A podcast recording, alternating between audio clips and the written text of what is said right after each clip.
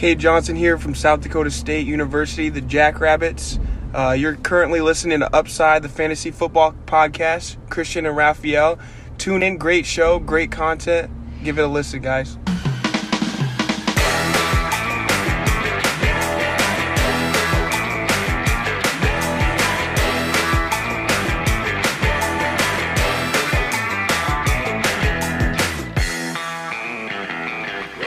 Herzlich willkommen, meine lieben Footballfreunde, bei Upside, dem Fantasy Football Podcast.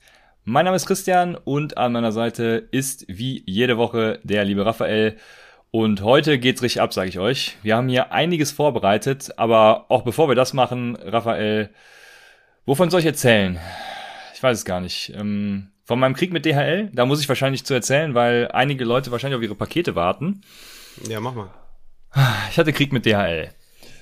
Und ich könnte jetzt ganz weit ausholen oder es kurz fassen. Ich werde es mal kurz fassen und sagen, ähm, eure Pakete werden teilweise am Mittwoch abgeholt. Ähm, und ich habe so nette Mails bekommen wie, ja, loggen Sie sich doch wieder mal aus und wieder ein, dann klappt das Ganze. Ähm, also so war dann der, der Support. Ich, ich, muss ja dazu sagen, wir versenden nur über DHL. Ich vermute, es ist woanders genauso. Also ich weiß nicht, nicht, dass wir jetzt hier irgendwelche Unterlassungsklagen kriegen oder so. Also ähm, Du meinst, woanders ist genauso schlecht, der Support. Ja. Genau, woanders ist genauso schlecht. Und äh, nee, also mein, mein Postbote ist ja auch super zuverlässig, vernünftig. Mit dem kann man auch mal grüßt nett und, und man kennt sich. Es ist alles super. Aber ja, eure Pakete gehen voraussichtlich raus und äh, teilweise gibt's immer noch ein bisschen Krieg, aber äh, wie gesagt, Mittwoch ist es soweit. Und dann kriegt ihr auch eine Benachrichtigung, wenn das Paket rausgegangen ist. Und ein paar müssen noch warten, weil wir Tassen nachbestellt haben, Raphael. Die werden auch noch bei mir eintreffen. Aber sobald die dann da sind, geht auch das letzte bisschen noch raus. Ich glaube, was jetzt rausgeht, sind so 30 Pakete. Und ja, ihr werdet dann sehen, ob ihr dabei seid oder nicht, genau. Wir sind ja leider, leider machen wir das Ganze, das Ganze hier schon haupt, äh, nebenberuflich und dann noch den, den Versand äh, noch nebenberuflich äh, vom Nebenberuf. Also ich hoffe, ihr seht es uns nach und es tut uns natürlich leid, dass ihr so lange warten müsst, aber äh, Vorfreude ist doch die schönste Freude, ne? Auf jeden Fall. Das ist auf jeden Fall richtig. Und ich habe mich schon gewundert, warum das da nicht so funktioniert, aber okay, ich hoffe, dass das geht schnell und die ersten Leute kriegen dann ihre Pakete. Ich bekomme ja auch noch eins und ähm, ja, da bin ich auf jeden Fall gespannt. Ich habe richtig Bock. Und die heutige Folge wird auf jeden Fall sehr cool, weil ich habe mir ja überlegt, mal eine Redraft-Liga sehr, sehr früh zu beginnen. Ne? Äh, deswegen sind wir auch auf die Idee der Folge heute gekommen, dass wir da so ein bisschen ADP vergleichen mit unseren Rankings. Denn ich habe eine Early Redraft-Liga gegründet, die sogenannte Summer League, ja, wofür ich. Ja, der Name, der, der, der Name ist einfach der absolute Knaller. Weißt du, warum das Summer League heißt? Ich, ich weiß nicht warum. Also der Fabian Sommer spielt mit, deswegen ist das schon mal der erste Grund. Dann ist es natürlich optimal, weil die Liga jetzt zu Beginn des Sommers gestartet wird. Hervorragend. Und das dritte ist natürlich, es gibt ja immer die Spring Leagues und daran angelehnt könnte es natürlich auch sein, dass es die Summer League ist. Und das sind schon drei Gründe, warum dieser Name einfach Perfekt, ne? Äh, phänomenal ist. Ja, guck mal, entweder man hat es, ne, oder man hat es nicht. Ne? Und so genau, ja, das ist wegen, wegen NBA Summer League, habe ich mir gedacht, ey, perfekter Name. Hm. Sommer ist dabei, wie du schon gesagt hast, deswegen hat perfekt gepasst. Und äh, den spielen wir mit Upside Bowl Scoring. Ne? Vielleicht kann ich noch mal kurz sagen, was Upside Bowl Scoring ist. Also die Quarterback-Position ist aufgewertet. Ne? Ähm, oder wichtiger, beziehungsweise, dass man einen guten Quarterback hat, weil Passing First Downs gibt 0,5 Punkte, Interceptions geben minus 4 Punkte, Pick 6 minus 2 Punkte, Pass Completion gibt 0,5 Punkte, Incomplete Pass minus 1 Quarterback Sack gibt minus einen Punkt und beim Rushing hat man noch einen Rushing First Down, gibt nochmal einen Punkt und äh, Receiving ist Half PPR, aber man bekommt für einen Receiving First Down auch einen Punkt. Das bedeutet also bei fünf Receptions bekommst du 2,5 Punkte, waren davon halt zwei für einen First Down, dann bekommst du 4,5 Punkte. Und wir spielen natürlich ohne festen Tight End Spot, aber mit Tight End äh, Premium. Das heißt, der Tight End bekommt zusätzlich nochmal 0,5 Punkte pro Reception, heißt ein Punkt pro Reception. Und ja, die können dann auf den drei Flex-Positionen spielen. Ich sag mal kurz das Line-Up. Line-Up ist Quarterback, Running Back, Running Back, Wide Receiver, Wide Receiver und dann drei Flex, auf denen dann halt Running Back, Wide Receiver und Tight End spielen können. Dann haben wir noch drei Bench-Spots. Die werden dann, wenn die Saison anfängt, noch um zwei erhöht. Ich habe das extra mal bei drei gelassen. Falls man ja eine Verletzung, das wird auf jeden Fall jemand erwischen mit einer Verletzung, das, das kennen wir jedes Jahr, dass man da möglichst gut noch reagieren kann auf dem Waiver noch was da ist, sagen wir mal ein Damien Harris oder so vielleicht noch da ist, je nachdem, wo der geht, keine Ahnung. Oder halt irgendwas, wo man sagt, okay, den kann ich jetzt noch ein bisschen mit auffangen. Noch eine Besonderheit ist, dass das Waiver Wire äh, in der Offseason nur einmal in der Woche durchläuft, weil natürlich nicht jeder so hardcore motiviert drauf ist und irgendwie jeden Tag sich die News reinzieht und dann guckt, was er da machen kann. Deswegen habe ich mich entschlossen, da nur einmal die Woche Waiver Wire durchlaufen zu lassen. Und ja, die zusätzlichen Bankspots werden dann kurz vor der Saison per Waiver Wire Bits zum Team geholt. Und Trades sind, da gab es heute auch Diskussionen, vor dem Draft und nach dem Draft bis zum Start der Saison nicht erlaubt. Das ist die Redraft, die ich ins Leben gerufen habe. Es kann sein, dass je nachdem, wie das jetzt hier läuft mit dem Draft, dass ich noch eine ins Leben rufe. Das werde ich dann im Discord nochmal verkünden. Und deswegen kann sein, dass da noch eine kommt, aber aus diesem Grund, damit wir, damit wir beide die Liga nicht dominieren, weil wir beide drin sind, haben wir uns gedacht, lassen wir die anderen auch an unserer Expertise teilhaben, wen man vielleicht früher draften sollte und wen man vielleicht später draften sollte. Und ja, das zur Folge. Ja, so ist es. Ich habe ja heute den Pick 1.1 zugelost bekommen, bin damit nicht ganz glücklich. weil, also ihr, ihr werdet se sehen, wen ich damit draften werde. Ich kann es auch schon sagen, wenn du das willst. Ähm, ich, ja, ich, also gut, ich, es kann sein, dass ich meine Meinung noch ändere, aber bisher gehe ich eigentlich schwer davon. Wir werden ihn heute noch in der Folge behandeln, deswegen sage ich es mal nicht. Und du kannst dann, äh, obwohl bis dahin wirst du es wahrscheinlich wieder vergessen haben. Aber Michael Thomas habe, oder aber, Gibson. Nee, nee, nee, nee, aber ich, ich hatte ja zuerst überlegt, Travis Kelsey zu nehmen, aber äh, gerade hast du mir zum Glück gesagt, dass wir gar nicht mit einem Spot spielen. Also Know Your know League your Settings, League Settings, ne? Genau, ja. Richtig. Ja, sehr gut. Hätte ich mir natürlich vorher nochmal angeguckt. Aber ja, 1.1, sehr undankbar, wie ich finde. Schön ist es natürlich dann äh, Turn Runde 2, 3, aber gut, ihr kennt das Spielchen ja, muss ich ja gar nicht viel zu sagen. Ja, ich bin sehr gespannt wir machen das ja gerade auch so früh, weil es ist einfach, also ich bin ja sowieso Fan davon, auch bei Dynasty Ligen so früh wie möglich zu draften. Ähm, vor allem für erfahrene Spieler. An, Anfängern, Neuansteigern würde ich immer empfehlen, falls da welche zuhören, relativ kurz vor der Saison zu draften, also nach Preseason Week. Haben wir überhaupt noch vier? Ne, wir haben jetzt nur noch drei, ne? Nach Preseason Week drei, also der letzten Preseason Week, so und äh, zu draften und dementsprechend entgeht ihr eben Verletzungen und seid komplett super informiert, was die ganzen Teams angeht und ähm, genau, es kann, können sich wenig einen Vorsprung erarbeiten und habt dann so ein paar Sleeper, aber an und für sich ist jeder gut informiert. Ja, es ist jetzt natürlich anders. Jetzt hat jeder so seine Spieler, die er eher höher oder niedriger sieht und zack, das ist auch das Thema der heutigen Folge. Ich habe es mal ADP Collision genannt. Also wir äh, kollidieren mit den ADPs, den Average Draft Positions, äh, genommen von Fantasy Pros. Fantasy Pros nimmt wiederum auch andere Webseiten, also Fantasy Football Calculator, Fantrax, äh, Yahoo, CBS, ESPN ist dabei und noch ein paar andere Seiten. Übrigens äh, zu den Seiten, Plattformen gibt es auch einen Leadblogger-Artikel, den ich vor kurzem rausgebracht habe. Habe ich das ein bisschen bewertet, was da so eventuell die beste für euch sein könnte. Guckt da auch gerne mal vorbei, www.lead-blogger.de. Jo, jetzt habe ich wieder viel zu viel geredet. Ähm, wir haben die Folge ADP Collision und haben ein bisschen über die Liga geredet. Willst du noch was zur Liga sagen oder sollen wir jetzt direkt ins Thema einsteigen? Ja, ich habe jetzt schon ein bisschen äh, an, angekratzt. Ich muss noch sagen, dass der Nikolaus, ne, ist mit, okay, geiler Name, der Nikolaus ist mit 10 Dollar im Monat dabei und sagt Shoutout an die Rüsselsberger Dynasty. Er wird sie zerstören. Also ich bin mir auch sehr sicher, dass der Nikolaus da komplett zerstören wird. Shoutout an dich. Und ansonsten würde ich sagen, wir können beginnen. Besonderheiten der Liga habe ich ja schon gesagt. Und ja, falls jemand dazu noch Fragen hat, kann er sich ja gerne mal melden im, im Discord oder hier im, im Chat. Und ansonsten können wir loslegen an sich finde ich die Idee eigentlich mit der Zeit, also ja, es hat, meine Meinung hat sich da so ein bisschen verändert. Also ist natürlich auch erstmal eine Testliga. Ich will mal gucken, wie das dann wirklich ist, ja. Ähm, wie man das dann noch so ein bisschen auffangen kann. Wie gesagt, ich habe halt geguckt, dass man nur drei Bankspots hat, damit man da auf dem Waiver noch ein bisschen reagieren kann, aber auch nicht zu stark noch reagieren kann, ja, dass man die Starting Line auf jeden Fall äh, fertig hat und da nichts mehr großartig machen kann. Bin ich mal gespannt, wie das dann ist mit den Verletzungen. Ne? Also es, wenn du jetzt eine Woche vor Saisonstart draftest, kann sich ja auch jemand verletzen und dann hast du die, da hast du das Problem. Aber so stark vorher ähm, zu draften habe ich auch noch nicht gemacht. Bin mal gespannt, wie das ist, wie sich das auszahlt und habe eigentlich auch ziemlich viel Bock, weil man halt wirklich dann mit ein bisschen mehr Expertise oder wenn man sich halt mehr mit Fantasy Football beschäftigt, kann man sich da auf jeden Fall einen Vorteil erlauben, was wir heute natürlich auch hier in der Folge sehen. Das muss natürlich nicht jeder so sehen. Ne? Wir werden auch da wahrscheinlich ein paar Abweichungen haben.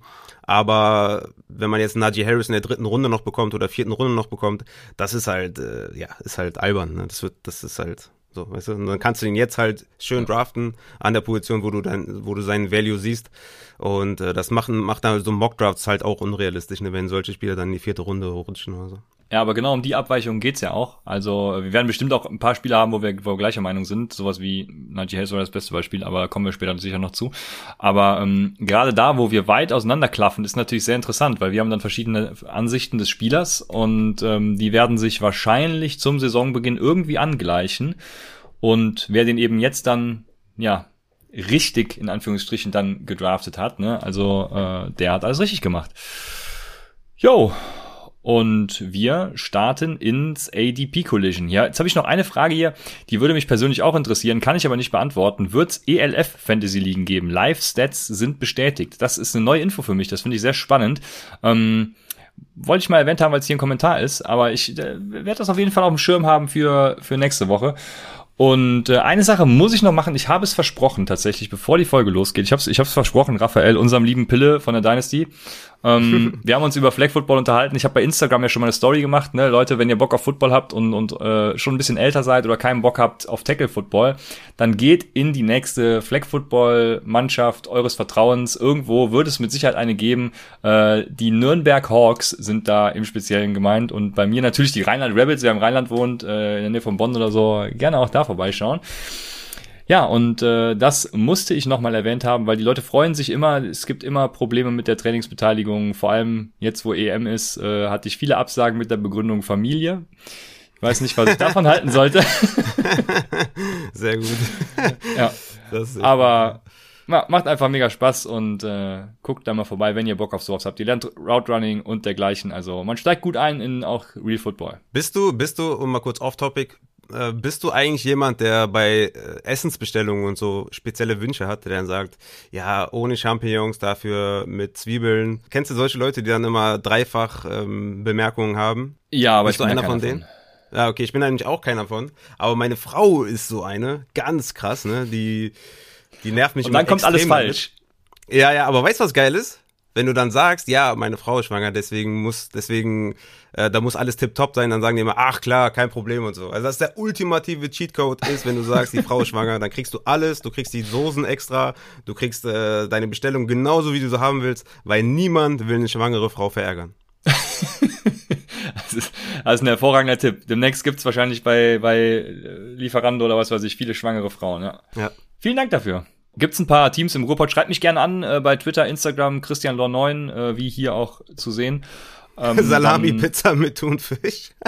ja, das jetzt nicht, aber ähm, genau, also schreibt mich gerne an. Ich werde da mal, ich spiele auch gerne Vermittler. Ich kenne jetzt auch nicht alle Teams, aber ich weiß, wo es steht, wo es die gibt und so und dann äh, kriege ich das hin. Yo, dann starten wir jetzt ein. ADP Collision. ADP Collision, Raphael. Ich ähm, hab Bock, hab ein bisschen was vorbereitet. Ja, wie, wie mache ich jetzt die Überleitung? Jetzt fehlt die Überleitung. Aber ich würde sagen, wir äh, starten wieder positionsgetreu, ne? Quarterback, Running Back, Wide Receiver, Tight End. Wobei ich da direkt relativieren muss, weil bei Tight End kann ich jetzt schon mal vorwegnehmen, ich habe da gar keinen, weil ob Cole Kmet jetzt ähm, der äh, ähm, Tight End 28 ist oder mein Tight End 18, das war mir dann jetzt relativ egal, muss ich sagen. Und da ich die Spieler kenne, die ich jetzt hier vorbereitet habe, weiß ich, dass es diese genauso geht. Also wir können euch schon mal ähm, darauf hinweisen, dass es Tight Ends nicht geben wird. Aber der Rest wird dafür umso geiler. Ich kann, ich kann nur jedem raten, einfach Jared Everett zu holen von den Seahawks und Tyler Higby von den Rams. Das sind meine, die werde ich in der ganzen Offseason, wenn mich irgendjemand nach Tight Ends fragt, werden das die beiden sein, die ich immer erwähnen werde. Tyler Higby, Jared Everett, da erwarte ich einiges. Sehr schön. Dementsprechend können wir die Tight Ends außen vor lassen und steigen ein in die Position bei den Quarterbacks. Und bei den Quarterbacks ja, da fange ich quasi an, weil den hatte ich in Dynasty auch schon relativ hoch und zap, zap es lohnt sich übrigens, wir gehen ja jetzt immer, haben wir gar nicht erwähnt, aber wir sind gerade live, das heißt, wir gehen montags immer live jetzt äh, gegen 20.15 Uhr und es lohnt sich vielleicht auch jetzt bei YouTube, ähm, wenn ihr Real Life gucken wollt, äh, zuzugucken, weil wir blenden die Spieler ein mit ihren ADPs, mit unseren Rankings und so. Das, das könnte vielleicht an der einen oder anderen Stelle helfen, aber wir werden es natürlich so machen, dass die Leute, die nur bei Audio zugeschaltet sind, ja, das genauso gut verfolgen können. Zumindest hoffen wir, dass wir das so hinkriegen. Aber Zach Wilson ist Quarterback 28 laut ADP. Ähm, wie gesagt, Quelle ist Fantasy Pros. Und ich habe ihn tatsächlich auf Quarterback 10. Äh, ihr werdet es in meinem Dynasty Ranking ja schon wissen. Ich bin relativ hyped, was Zach Wilson angeht. Das sind eben 18 Plätze über ADP dann. Und ich glaube einfach, die Offense wird, also wird jetzt wie soll ich sagen? Also ich will jetzt nicht sagen, die Offense wird super geil, aber ähm, es gibt eben mit Denzel Mims, mit Corey Davis, äh, mit, mit Crowder, mit auch Elijah Moore, der eventuell schon das eine oder andere sehen könnte, gibt's viele Receiver-Optionen, die echt ja, talentiert sind. Ähm, Corey Davis hat sich ja auch die letzten beiden Jahre vor allem dann auch schon bewiesen nach seinen ersten Bastian und ähm, ich glaube, es gibt viele Anspielstationen. Dann gibt's mit Michael Carter ja auch noch einen, einen guten Receiving Running Back. Ähm, ich weiß nicht, wer da jetzt der Leadback wird, also davon will ich auch keinen haben, das haben wir auch schon öfters gesagt. Ähm, aber ich glaube, das wird einfach für Zach Wilson eine super Offense. Ich glaube, er wird direkt viel sehen, direkt viel werfen und ähm, bin gespannt. Ich, ich habe ihn deshalb relativ hoch. Und du nicht, wie ich sehe. Du hast ihn auf Quarterback 27, also relativ nah am ADP. Ja, genau. Kurz nochmal zu Elijah Moore. Also Jameson Cruthers äh, Vertrag wurde umstrukturiert. Das heißt, er wird auf jeden Fall dieses Jahr bei den Jets bleiben. Deswegen ist äh, ja Elijah Moore quasi tot in Redraft. In Dynasty ist natürlich immer noch ein guter Stash. Aber Redraft wird dann Jameson Crowder wahrscheinlich im Slot bleiben. Das nur kurz dazu. Ja, Zach Wilson ist, also klar, ich bin Giants-Fan, deswegen kann ich natürlich jetzt äh, New York Jets Quarterback nicht hypen. Aber mir fehlt da ein bisschen die Fantasie, ehrlich gesagt, dass ich sage, die Offense wird klicken oder die Offense wird ja High Motor oder wird, wird sehr High Scoring sein. Das glaube ich nicht. Und deshalb sehe ich da jetzt, und er, er bringt halt auch kein Rushing Game mit. Klar, bringt er natürlich seinen, seinen großen Arm mit und wird einige Highlight Plays machen, keine Frage. Aber mir fehlt da ein bisschen die Fantasie, dass die Offense gut sein wird. Und er bringt halt am Boden nicht viel mit, weshalb ich halt erstmal so per se einige Quarterbacks vor ihm habe, wie zum Beispiel Daniel Jones zum Beispiel, der am Boden einfach noch ein bisschen mehr macht. Und äh, Zach Wilson, ja, sehe ich jetzt keinen Grund, den irgendwie hoch zu draften in Redraft, weil ja, ich hätte zum Beispiel einen Big Ben vor ihm, wo ich weiß, okay, der wird sehr, sehr viele Passing Attempts haben. Oder auch einen Kirk Cousins, der ähm, immer sehr, sehr solide ist bei den, bei den Vikings. Ja, ich sehe da keinen Grund für Zach Wilson, den so hoch zu nehmen und für den äh, zu reachen oder den man, ne? also das ist mir zu hoch. Also Position 10 sind bei mir meistens entweder sind das Quarterbacks, die einen Rushing Floor haben oder Quarterbacks, die viele Attempts pro Spiel haben. Ähm, deswegen ist das Zach Wilson für mich auf jeden Fall nicht. Alles klar. Ja, meiner ist James Winston. Ist jetzt vielleicht nicht der ideale Quarterback für das Scoring, ne? Ich sag nochmal kurz, ich habe ihn auf 17, für die Leute, die das Bild nicht sehen, Quarterback 17 in meinem Ranking und ADP tatsächlich Quarterback 29 das ist auf jeden Fall, ist auf jeden Fall sehr, sehr krass. Also wie gesagt, für das Upside Bowl Scoring nicht ideal, weil äh, ja die hohe Bestrafung für Interceptions und Pick Sixes, das ist auf, tut auf jeden Fall James Winston weh. Aber man muss sagen, er war 2019 Quarterback 4 per Game in Tampa Bay. Wissen wir alle noch, ne, die legendäre Saison mit 33 Touchdowns und 30 Interceptions. Man muss dazu sagen, er hatte 5100 Yards hat er geworfen. Also es ist wirklich extrem krass gewesen, diese Saison. Und jetzt halt mit den Quarterback-Flüsterer Sean Payton, der wahrscheinlich hier und da auf jeden Fall Taysom Hill einbinden wird, ja, denke ich auch. Aber James Winston ist auf jeden Fall der Starter zu 1000 Prozent. Ähm, das war letztes Jahr irg irgendwelche Abmachungen, irgendwelche Versprechungen, deswegen hat Taysom Hill gespielt. Irgendwie haben die es ja auch hinbekommen, dann die Spiele zu gewinnen. Waren auch keine schweren Spiele dabei unbedingt. Und James Winston ist zu 100% der Starter. Und deswegen habe ich James Winston auf 17. Klar, weil das Ceiling vielleicht limitiert ist, wegen Taysom Hill, der in der Red Zone ab und zu reinkommen wird und für ein paar Special Plays für Third Downs oder sowas. Deswegen habe ich ihn nicht ganz so hoch, aber deutlich höher als der ADP. Und der ADP hat sogar Taysom Hill auf Quarterback 25, damit vor James Winston, den sie auf 29 haben. Und das ist auf jeden Fall crazy. Und James Winston ist jemand, den ich auf jeden Fall anvisieren werde in normalen Redraft-Ligen, wo der Quarterback normal bewertet wird, im Upside Bowl Scoring jetzt nicht unbedingt. Genau, wäre auch ein Quarterback, wenn er so spät tatsächlich geht, Quarterback 29, den ich irgendwo in den in der letzten Runde dann oder in normalen Redraft-Ligen ist es ja manchmal so, dass ich gar keinen Quarterback drafte. Also da ja, wäre das jemand, den ich vor der Saison noch aufnehmen würde, wie auch immer. Ähm, ich habe ihn sogar noch ein Spot höher als du. Ähm, genau aus den gleichen Gründen auch. Also nach Upside Bowl du hast eigentlich alles gesagt, ne? Aber in ganz normalen Ligen wird er natürlich wieder liefern und, und auch äh, nur in Anführungsstrichen mit Michael Thomas ähm, und Alvin Kamara dann eben vielleicht. Aber ich habe Bock auf James Winston und bin halt, ich, also es gibt noch die Option, dass Taysom Hill und James Winston irgendwie sich sogar Quarterback-Snaps teilen, ne? dass dann äh, Taysom Hill in der Red Zone reinkommt oder so ein, so ein, irgend so ein Code da passiert. Aber daran glaube ich natürlich absolut nicht. James Winston ist der klar bessere Quarterback. Das hat man dann auch letztes Jahr endlich dann gesehen. Von daher äh, bin ich da ganz bei dir und ja, wir haben ihn ja tatsächlich dann in ähnlichen Regionen. Yo, jetzt ähm, kommt mein nächster Spieler. Es ist Daniel Jones. Daniel Jones ist Quarterback 33. Es gibt ein schönes Bild zu ihm. aus, Und zwar für alle, die das nicht sehen, es ist sein Stolperer gegen, oh wei, gegen wen war das nochmal? Ich weiß es gar nicht. Du wirst es mir wahrscheinlich sagen können. Boah, ich weiß, ich hab's verdrängt, habe ich, äh, ist ja. aus meiner Erinnerung, habe ich gelöscht. Besser ja. ist, ja. Aber sehr gut, ja. Besser ist. Ja, Quarterback 33 ist Danny Jones und das, äh, also ich finde ihn jetzt auch nicht äh, übermäßig geil, ne? Aber 33 finde ich wird ihm nicht gerecht. Also er hat ja vor allem gute Receiving-Waffen auch in der Offense. Ne? Er hat ja äh, jetzt Kenny Golladay dazu bekommen. Er hat dann auch noch ähm, Kadarius Tony dazu bekommen. Dann hat er sowieso schon Sterling Shepard, Saquon Barkley als Receiving-Back. Also äh, man muss dazu sagen, wenn er dieses Jahr nicht liefert, ne, dann ist es halt auch vorbei für ihn. Und bei mir ist er der Quarterback 23, das heißt elf Plätze überhalb äh, des ADP der ADP und ähm, ich ja. denke einfach, er muss liefern und er, er kann jetzt auch in, in seinem Rahmen, sage ich, liefern. Also äh, äh, theoretisch könnte man sagen, wenn man an Athletik und alles glaubt, ne, und, und an Talent sozusagen, wenn man daran glaubt, wer ist der nächste Josh Allen, dann äh, ist es halt Daniel Jones, ne? okay, ja. Ja, ich wollte ihn ja eigentlich nicht nennen, ne, weil er ist ja natürlich ein Fanpick. Ähm, alles, was ich sage, hat keinen Wert.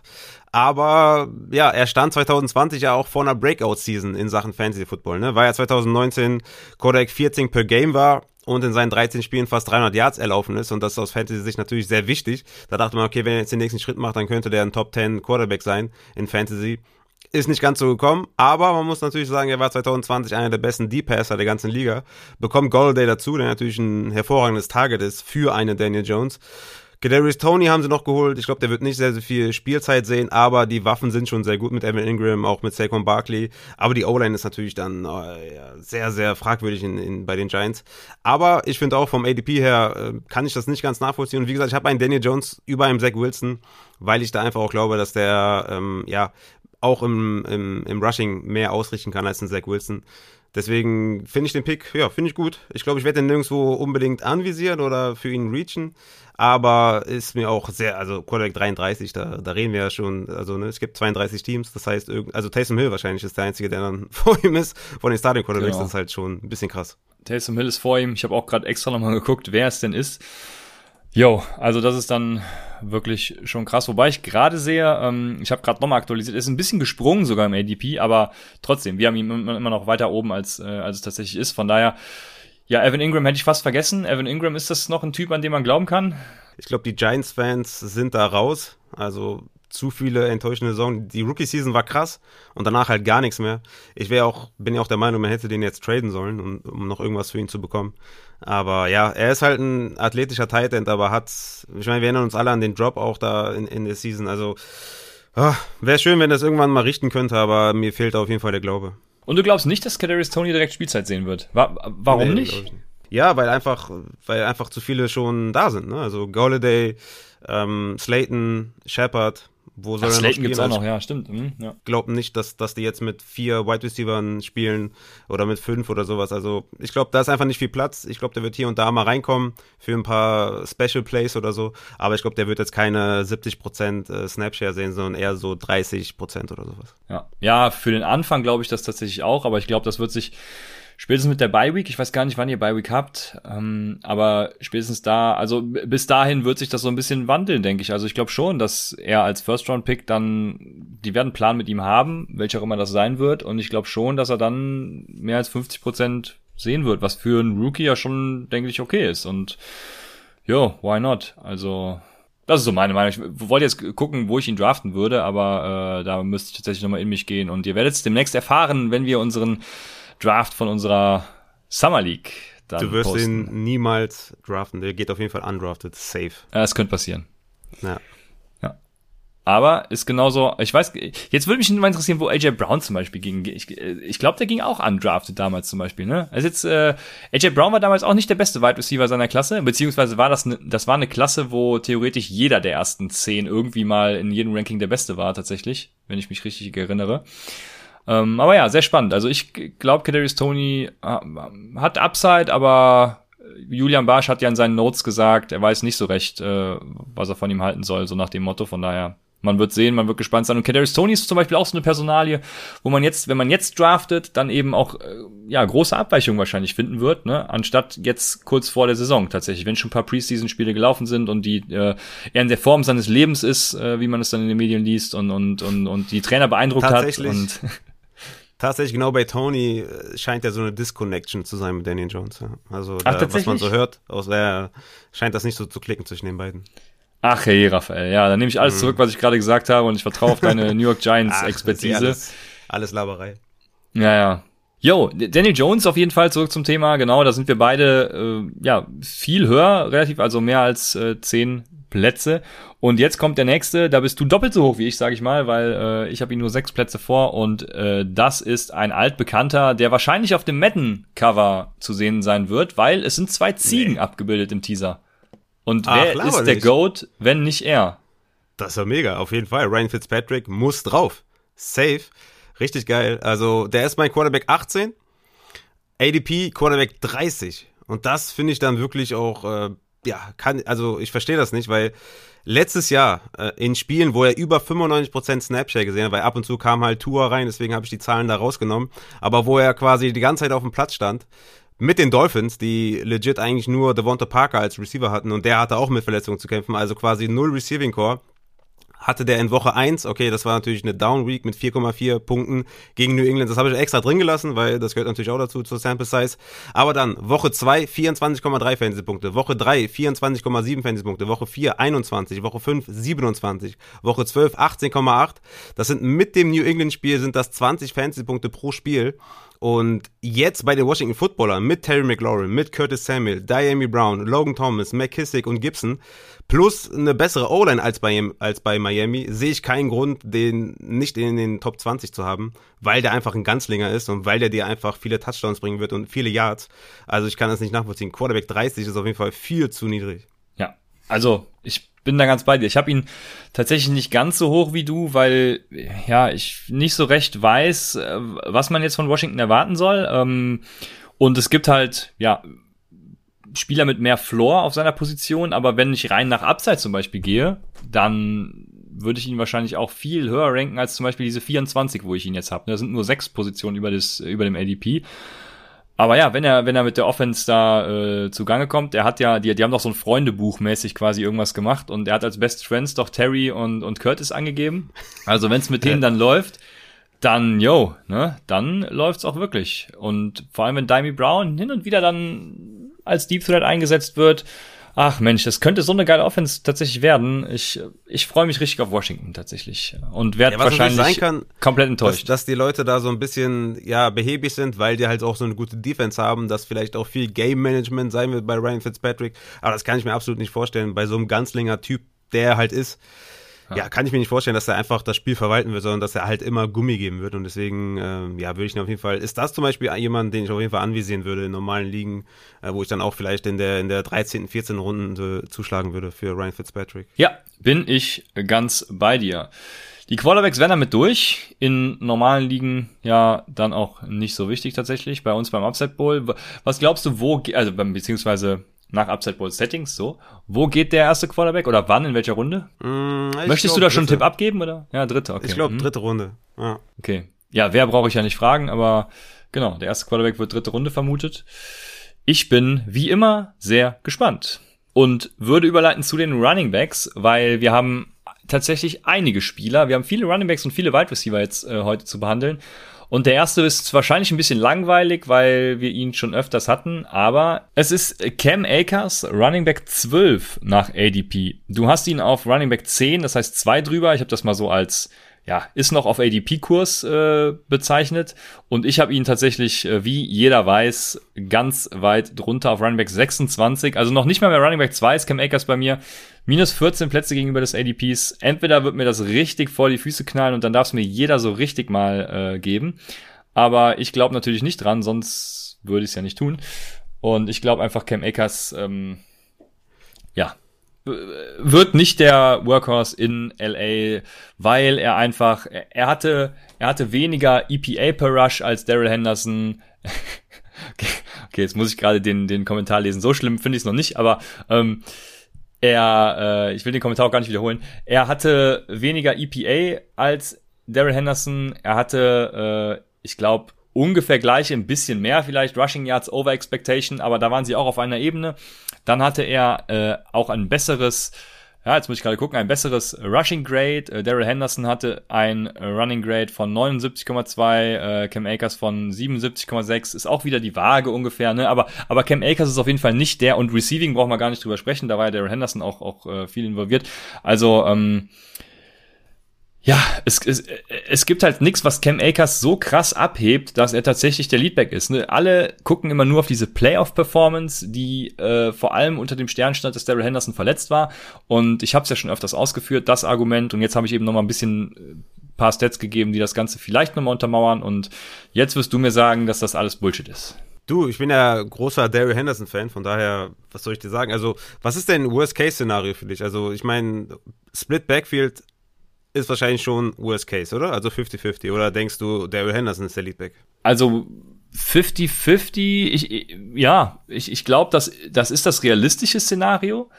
Und ich glaube auch das Worst-Case-Szenario. Also ich glaube, Cam Akers, ähm, ja, also da sehe ich ihn halt. Ne? Ich, ich glaube nicht, ich weiß nicht, was es noch für ein schlimmeres Szenario geben sollte. Also äh, außer dass er halt auf der Bank landet, was ich aber nicht glaube. Ne? Das wäre das Worst-Case-Szenario natürlich. Ähm, das Best-Case-Szenario, wo er im Moment gedraftet wird als Running Back 10, ist, dass er halt 70% der Snaps sieht und äh, die Goal-Line-Carries und dann eben auch Receiving Work. Das ist der Running Back 10 im Moment, äh, beziehungsweise 12, Entschuldigung, du hast ihn 10. Ähm, also Borderline Running Back 1, 2. Und da muss er eben schon Workhorse sein und da sehe ich ihn eben noch nicht. Und ähm, ja. ja, für mich ist halt klarer Leadback auf jeden Fall. Wird die Goal-Line bekommen. Ich glaube, die Offense an sich ist unterschätzt. Also mit Stafford wird das, glaube ich, eine richtige High-Power-Offense. Die werden, glaube ich, richtig rasieren.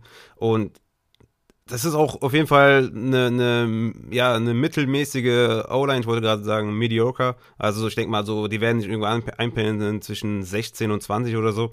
Also jetzt nicht ganz so, ganz so schlecht und ja, einfach die Offense wird einfach gut sein. Sean McVay, ähm, Matthew Stafford, das Receiving Core ist einfach richtig gut. Die werden sehr, sehr viel in Red Zone ähm, Möglichkeiten kommen, an die Endzone kommen. Und dann ist Cam Akers einfach der Mann. Also ich halte es schon realistisch, so ein 65, 35 Split äh, Backfield mit, mit Henderson. Aber für mich der klare Leadback und halt eine High Power Offense. Und deswegen habe ich ihn auch so hoch, weil die, die ich dahinter habe, da bin ich erstmal gespannt, wie die Offense überhaupt äh, klickt. Und deswegen habe ich ihn halt auch, ja, ich will gar nicht sagen, dass ich ihn so hoch habe.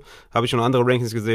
Aber ich halte es schon realistisch. So auf, auf von 10 bis 12 finde ich schon, finde ich schon ein guter Spot für Cam Makers, weil er meiner Meinung nach einfach der, der Leadback da ganz klar ist und das eine gute Offense ist. Also 50-50-Split wäre für dich quasi auch schon der Worst Case dann, ja, äh, wenn du ihn auf 10 hast. Das wäre absoluter Worst Case. Ja, 50-50 wäre absoluter Worst Case, ja. Ja. Alles klar, sehr gut. Ja, ich bin gespannt. Also würde mich ja für die für die Acres Drafter freuen, wenn ich mich da irre und dann äh, von euch dann mal ja an die Wand gestellt werde quasi. Aber ja, ich glaube tatsächlich nicht dran und bin wie immer sehr gespannt. Jetzt kommst du. Ja, Najee Harris ist mein Spieler. Den habe ich auf Running Back 11 auf Position 11 von den Pittsburgh Steelers. ADP ist Running Back 22, Overall 41, das heißt vierte Runde. Das ist wirklich, äh, ja, wie gesagt, das ist unrealistisch, das wird nicht passieren. Der wird jetzt extrem klettern. Wenn ihr jetzt Redraft früh draftet, dann werdet ihr da einen absoluten Stil hinlegen. Wenn ihr den sogar noch in der dritten Runde holen werdet, ist es ein absoluter Stil. Ist ein ganz klarer Workhouse in Pittsburgh, null Konkurrenz. Draftkapital ist da. Der war der Overall Pick 24 von den Steelers. Der wird an die 300 Touches sehen, der wird die Goal-Line sehen, der hat Receiving Upside. Mein Running Back 11, was ich halt super krass finde, dass vor ihm Load ADP ein Josh Jacobs, DeAndre Swift, J.K. Dobbins, Miles Sanders und Clyde Edwards-Hilaire gehen.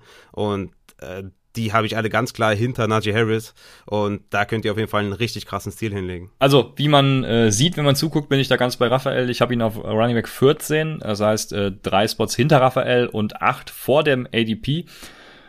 Ja, ich habe ja schon öfters seine negativen Umstände, was O-Line und so betrifft, angeführt, aber das reicht für mich nicht, um ihn tatsächlich dann als Borderline Running Back 2-3 zu sehen, weil er ist äh, klar der Leadback, also auch das Workhorse da, weil Anthony, Anthony McFarland oder auch ein Benny Snell, ne, also das wird keinen geben. Ähm, von daher sehe ich da viel Potenzial. Äh, es, es wird eine gute Offense, denke ich, ähm, je nachdem, was mit Big Bens Arm ist. Aber wenn, wenn Big Ben liefern kann, dann haben sie eben Deontay Johnson, Chase Claypool, Juju. Jo, und auch wenn wir immer so gegen Juju hetzen, ne, man weiß halt, was er kann. Also, wenn sie ihn ordentlich einsetzen, dann ist das halt ein äh, hervorragender Wide Receiver 3 in dieser Offense, also äh, der Wide Receiver 3 in dieser Offense. Und ähm, ich glaube, da, da kann es ordentlich abgehen. Dann High, High Power Offense, viele Goal-Line Carries, auch, auch viel in der Garbage Time dann, um einfach Yards zu machen, ein bisschen. Also vielleicht dann nicht unbedingt was für meines PPR, wenn er dann irgendwie nur für zwei Yards rusht und äh, das bei zehn Attempts macht, aber ich glaube, in ganz normalen äh, PPA und HPPA liegen Najee Harris ist auf jeden Fall ein Stil im Moment, ja. Bin ich ganz bei dir. Aber hier sagt äh, einer schon zu Recht, äh, JC918 ist das, der sagt, Harris wird noch so wie Clyde edwards letztes Jahr climben. Und das kann natürlich durchaus passieren. Ähm, wie siehst du das? Ja, bei Clyde edwards war das ja auch vor allem nach dem Opt-out von Damien Williams, ne? Dieses, das haben wir jetzt ja halt gar nicht. Also ist jetzt schon ja, klar, dass er der Workhorse ist. Das heißt, die Situation von Clyde edwards war total anders. Deswegen äh, passt der Vergleich hier nicht so richtig. Aber das Climben wird wahrscheinlich schon noch kommen. Er schließt sich mir absolut nicht, warum der Running Back 22 ist. Aber ja, wird sich wahrscheinlich noch so Richtung, ja, äh, ich würde sagen so 15 oder so wahrscheinlich noch einpendeln. Aber jetzt halt richtig geiler Zeitpunkt, den jetzt früh zu holen, wenn ihr jetzt schon draft. Ja, Running Back 15, der geht overall dann wahrscheinlich immer noch Ende Runde 2 oder was müsste das sein, ne? Also, ja, immer noch, äh, da, ich, ich glaube, da gehört er irgendwo hin. Äh, Ende Runde 2, Turn, vielleicht auch ein bisschen früher, keine Ahnung, aber yo, das passt. Also Running Back 14 habe ich ihn auch, deswegen, ja, lange Rede ohne Sinn, wie du sagen würdest. Wir machen weiter mit einem ganz famosen Leckerbissen, möchte ich sagen. Und das ist mein Liebling, ich bin verliebt, ich äh, mag Anthony Gibson. Ich finde ein hervorragendes Bild natürlich auch wieder rausgesucht. Das sagt er nämlich zu Raphaels äh, Ranking, denn der ADP hat ihn auf 11, Running Back 11. Raphael hat ihn auf Running Back 13, das heißt zwei niedriger. Ich habe ihn auf Running Back 5, das heißt sechs Plätze drüber. Und es ist ja eigentlich klar, warum. Also ich habe es schon schon schon verdammt oft gesagt. Ich glaube, Anthony Gibson hat das Potenzial zu dem Running Back 1. Er wird viel mehr im Receiving Game eingesetzt, davon gehe ich schwer aus. Äh, wenn er sich im Passblocking gebessert hat, wovon ich schwer ausgehe. Er kriegt die Workload, ne? Er ist der, der, der Leadback da. JD McKissick kann's vergessen, wenn Anthony Gibson, der ja im College halt auch der Wide Receiver war, auch die Receiving-Arbeit äh, sieht. Und genau das vermute ich wird passieren. Und dann ist er unstoppable. Das ist mein, mein Case für Running Back 5. Und, und, und, und, und ich kann dir sagen, was ich tun werde. In unserer Liga werde ich ihn an 1.1 draften. Nein, ehrlich. Boah, das wirklich. das, ist wirklich, das ist wirklich crazy. Aber ich finde das geil. Das sind Eier-Moves. Das sind halt, ne, wenn du davon ausgehst, wenn du davon überzeugt bist, dann do it. Das sage ich ja auch immer zu allen, ne? Wenn, wenn man mir Draft-Angebote schickt oder so. Dann sage ich immer, das ist nur meine Meinung. Wenn du das machen möchtest, wenn du sagst, der Spieler, für den du tradest, der ist geil, dann do it. Ja? Und auch am Draft Day, pickt eure Leute. Keiner wird euch dafür verurteilen, wenn ihr sagt, okay, der ist geil, dann ist der geil. Ich denke halt, dass es ja, so eine ähnliche Situation wie mit Akers und Henderson ist, ja, dass es so ein 65, 35 Split sein wird mit, mit äh, McKissick. Äh, und deswegen, also so wie letztes Jahr halt auch, wobei da, glaube ich, McKissick sogar mehr Snapshare gesehen hat als Antonio Gibson. Ich glaube, das wird jetzt schon mehr in die Seite von Antonio Gibson gehen, ne, dass er da die 65% sieht und äh, McKissick da deutlich weniger als letztes Jahr, aber immer noch fressen wird, ja, immer noch auf Third Down fressen wird.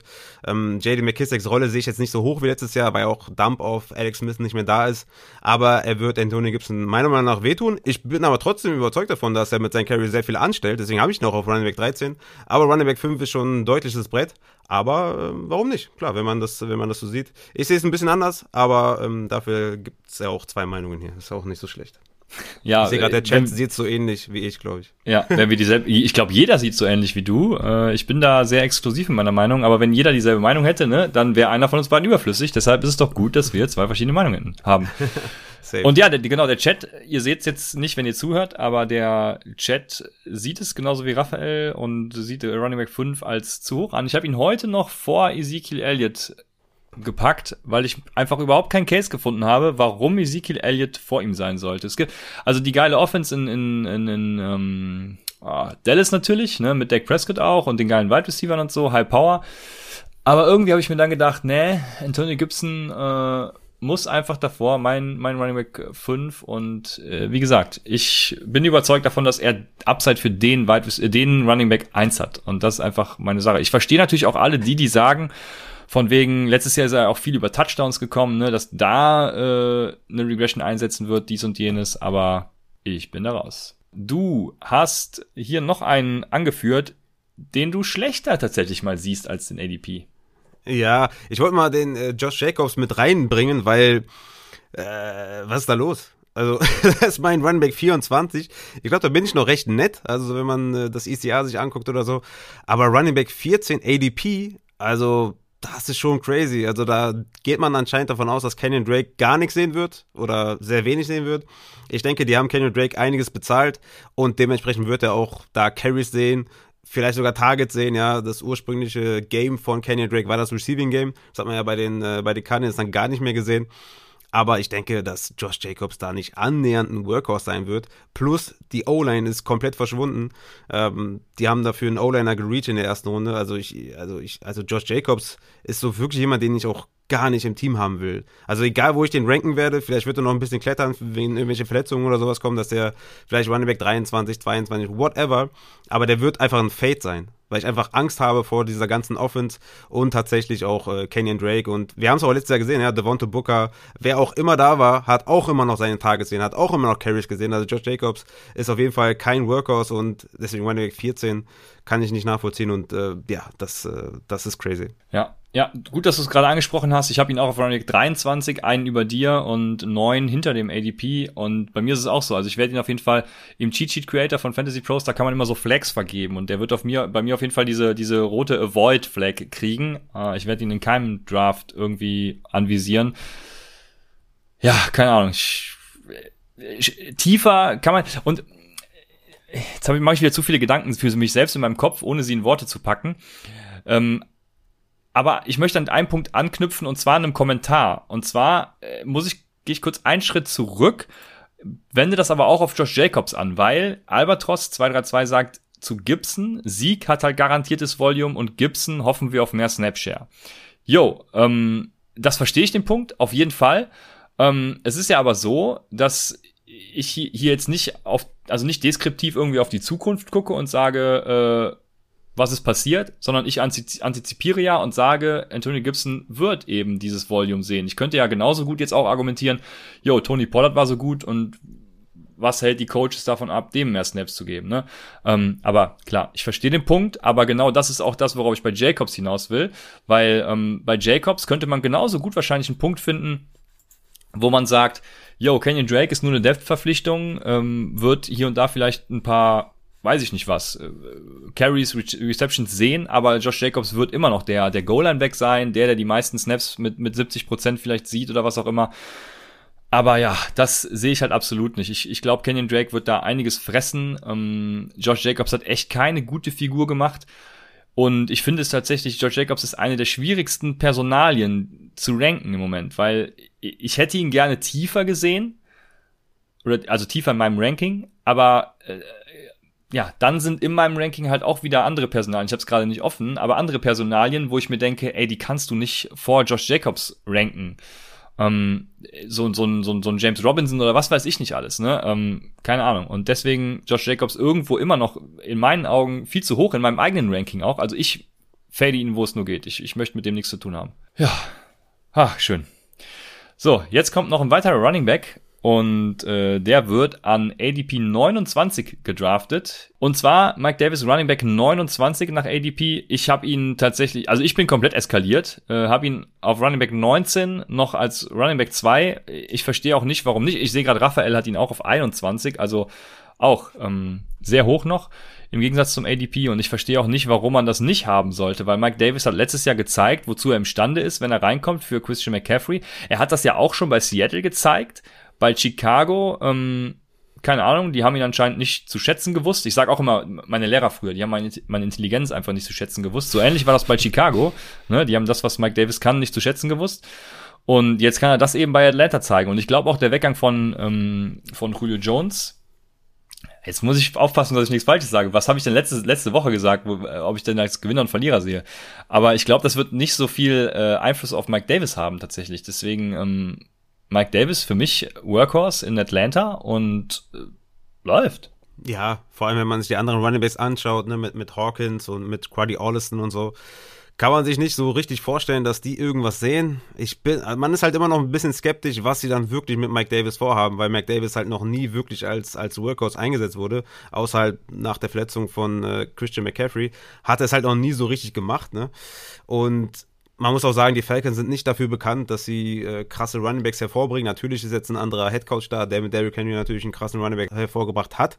Aber man muss auch gucken, wie sich die ganze Offense natürlich auch dann entwickelt ohne Julio Jones, weil das ist natürlich auch für die ganze Offense ein Rückschritt. Ja? Also deswegen Mike Davis, weil hier fragt jemand, was spricht für Sieg über Davis? Ja, einfach die ganze Offense, ja, die, die O-Line, die Offense, High Power, äh, das spricht einfach ganz klar für Sieg über Davis. Und wir sind uns noch nicht so sicher, ob Davis wirklich ein Work Workhorse ist oder halt nur in Anführungszeichen Leadback. Das wird dann halt auch die Saison zeigen, ob, ob sie dann vielleicht doch einen Hawkins oder so die, die Receiving äh, Work geben und wen sie dann an der Goal-Line einsetzen. Das wissen wir alles noch nicht. Und wie gesagt, die ganze Offense ist eine kleine Wildcard ohne, ohne Julio Jones. Ja, genau, aber wir beide antizipieren wahrscheinlich dann die Workhorse-Rolle und äh, Running Back 19 beziehungsweise 21 ist dann schon, schon relativ ja, gut, finde ich. Workhorse nicht, aber Deswegen, auf jeden Fall Leadback, ne? Weil Workhorse, dann würde ich ihn auf jeden Fall deutlich höher setzen. Ja. Ich glaube nicht, dass er da 20, 25 äh, Touches sieht. Ich denke eher so 15 bis 20, aber das ist ja auch immer noch, immer noch gut. Ne? Okay, wir, wir müssen nochmal klar abgrenzen, wo da die, äh, die Verteilung ist, damit wir im richtigen Sprech beide bleiben. Aber ja, ich denke, ihr wisst definitiv, was wir meinen. Traut ihr euch an Swift nicht ran? Ich guck mal gerade, wo äh, die Andre Swift, also ich blende es mal gerade ein, eine Frage, wo die Andre Swifts ADP ist und die ist bei Running Back 16, Raphael. Was, ja. was sagst du dazu? Ich habe ich hab ihn auf Running Back 18 und deswegen kommt er hier nicht vor, weil wir machen ja hier Collision, also wen wir deutlich drüber haben, deutlich niedriger, niedriger haben, das heißt, der Rest ist halt ungefähr ähnlich. Das hat nichts mit Trauen zu tun, deswegen die Andre Swift, ja, mein Running Back 18 äh, wird Leadback sein in Detroit, aber die Offense ist halt eine riesige Wildcard äh, mit, mit Jared Goff und quasi keinem Receiver außer Amon Russell Brown, das schon alles irgendwie sagt. Und deswegen, ja, äh, will ich jetzt nicht unbedingt den Running Back davon haben. Also Swift ist ein guter Running Back, klar, auch im Receiving Game wird er eingesetzt wahrscheinlich, aber allgemein die Offense ist einfach nicht gut und deswegen willst du da eigentlich keine Shares von haben. Ne? Kommt dann natürlich drauf an, wo der dann geht, der, der Swift, aber Running Back 18 oder Running Back 16 im ADP halte ich für, für eine gute Range. Ja, genau. Ich habe ihn auf 15, von daher kann ich das genau bestätigen. Ähm, sehe das dann ähnlich wie das Schwarmwissen, so habe ich es in, äh, in einem Thumbnail, glaube ich, geschrieben. Also die Schwarmintelligenz. Ja. So, weiter geht's. Ich habe eben schon mal gespoilert, als ich das Bild kurz gezeigt habe. Es geht weiter mit Raphael Travis Etienne. Ja, Travis Etienne, mein Runnerback 23. Das krasse ist, James Robinson geht momentan vor Etienne, ja. James Robinson ADP 19, Travis Etienne ADP 36. Äh, das ist auf jeden Fall meine Erwähnung wert und da auf jeden Fall eine Collision am Start. Also ja, Pick 25 im Draft von den Jaguars äh, in der ersten Runde geholt, kommt zu seinem Buddy Trevor Lawrence. Klar wird der erstmal Early Down und Goal-Line Work wahrscheinlich hinter James Robinson und vielleicht auch hinter Carlos Hyde, was, was die Goal-Line angeht, stehen. Aber Receiving Upside ist enorm. Ne? Der ist eine absolute Waffe im Passing Game. 85 Receptions, 1020 Receiving Yards in den letzten zwei Jahren bei Clemson. Und ich denke, mit fortschreitender Saison wird der noch mehr Carries sehen und zum klaren Leadback avancieren. Und deswegen kann ich das absolut auch nicht nachvollziehen, dass man den so low hat. Ich finde so in meinem persönlichen Ranking Running Back 23 noch genau richtig, ja, dass man ihn nicht zu früh draftet, dass man die ersten drei, vier Wochen halt mehr James Robinson sieht als Travis Etienne. Aber der wird bestimmt mit fortschreitender Saison mit so Woche 6, 7, 8 wird er wie letztes Jahr DeAndre Swift und die anderen äh, Rookie Running Backs richtig äh, steil gehen. Und ich denke, Travis Etienne ist jemand, den du halt in einer Range draft, draften musst, wo er nicht unbedingt dein zweiter Running Back, nicht unbedingt dein erster Running Back ist, sondern vielleicht dein dritter, vierter Running Back, dass der halt mitten in der Saison komplett ausrasten wird. Für mich auch eher quasi ein Trade vor Spieler als ein Pick-Spieler, aber ich habe ihn trotzdem auf 23, weil er einfach eine gute Saison haben wird, meiner Meinung nach. Oh ja, das mit dem Traden ist natürlich auch ein, ein, ein hervorragender Einwurf. Also gerade wenn James Robinson am Anfang der Saison mehr sehen wird, dann äh, ja, hervorragend, das nochmal gesagt zu haben. Running Back 36, ich habe ihn auf 20, Nummer 3 vor dir und 16 über dem ADP. Ähm, hab gerade mal geguckt, wen ich dann tatsächlich noch dahinter habe und das sind so Leute wie Miles Sanders oder David Montgomery oder eben Josh Jacobs. Und ja, bei den Namen wird man wissen, warum ich die dahinter habe, weil ich glaube halt, Travis Etienne wird vielleicht ein, zwei Spiele brauchen, aber ich glaube, es wird nicht so diese DeAndre Swift Story wie letztes Jahr, sondern ähm, er wird ja immediate Impact haben. Ja, ich, ich, ich glaube ja, James Robinson, also Der Best Case für James Robinson ist, glaube ich, so eine ähm, Alvin Kamara, Mark Ingram Saison. Und der Worst Case für James Robinson ist, ja, ist es schon der Worst Case, aber ich würde sagen, äh, ein schlechter Case ist eine äh, Alvin Kamara und Latavius Murray Saison. Wobei Latavius Murray hier und da immer noch seine 5, 6 Punkte gemacht hat, aber da sehe ich auch James Robinson tatsächlich, das äh, guter Flexspieler in tiefen Ligen, aber mehr auch nicht. Und, und dass James Robinson vor Etienne geht, das ist halt absolut krank in meinen Augen. Deswegen, Running Back 20, also ja. Ja, ja, ja, ja oder? Ja, ja, also Running Back ja. 19, James Robinson. Das ist wirklich ganz ja, krank. Und ja, das ist, äh, ich müsste jetzt in meinem Ranking sogar scrollen, wo ich James Robinson habe. Äh, Running Back 40 habe ich ihn. Also, was ADP angeht, hinter Etienne zum Beispiel. Nee, also ich äh, sehe Travis Etienne, klar, Immediate Impact mit Trevor Lawrence zusammen direkt. Äh, ist ja nicht umsonst in Runde 1 auch gedraftet worden. Running Backs draftest du nicht in Runde 1. Äh, draftest du, hier könnte eigentlich ein Punkt sein, aber ich spreche weiter, wenn du ihn dann nicht direkt einsetzt. Und jo, dementsprechend Travis Etienne läuft. Jetzt Jetzt muss ich gerade lachen. Ich habe noch einen aufgenommen, den, den musste ich mit reinnehmen, weil ich sein, sein ADP so, so, so auch krank fand, weil ich viel zu hoch immer noch.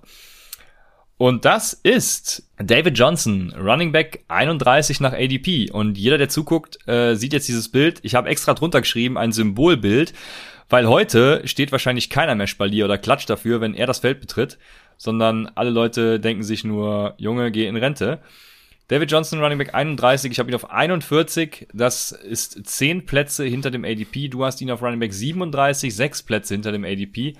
Und ich verstehe, also David Johnson genauso ein Typ wie ähm, Josh Jacobs, auch einer, dem ich die rote Flagge geben werde und den, den will ich einfach nicht haben. Zumal ich davon ausgehe, dass Philip Lindsay besser ist. Ja, ja, ich habe ihn wahrscheinlich ein Stück, Stückchen vor dir, weil ich denke, dass der immer noch, ja, ich will, ich will wirklich nicht sagen Leadback, ne, aber ich, weil der halt der Running Back 1 im Depth ist.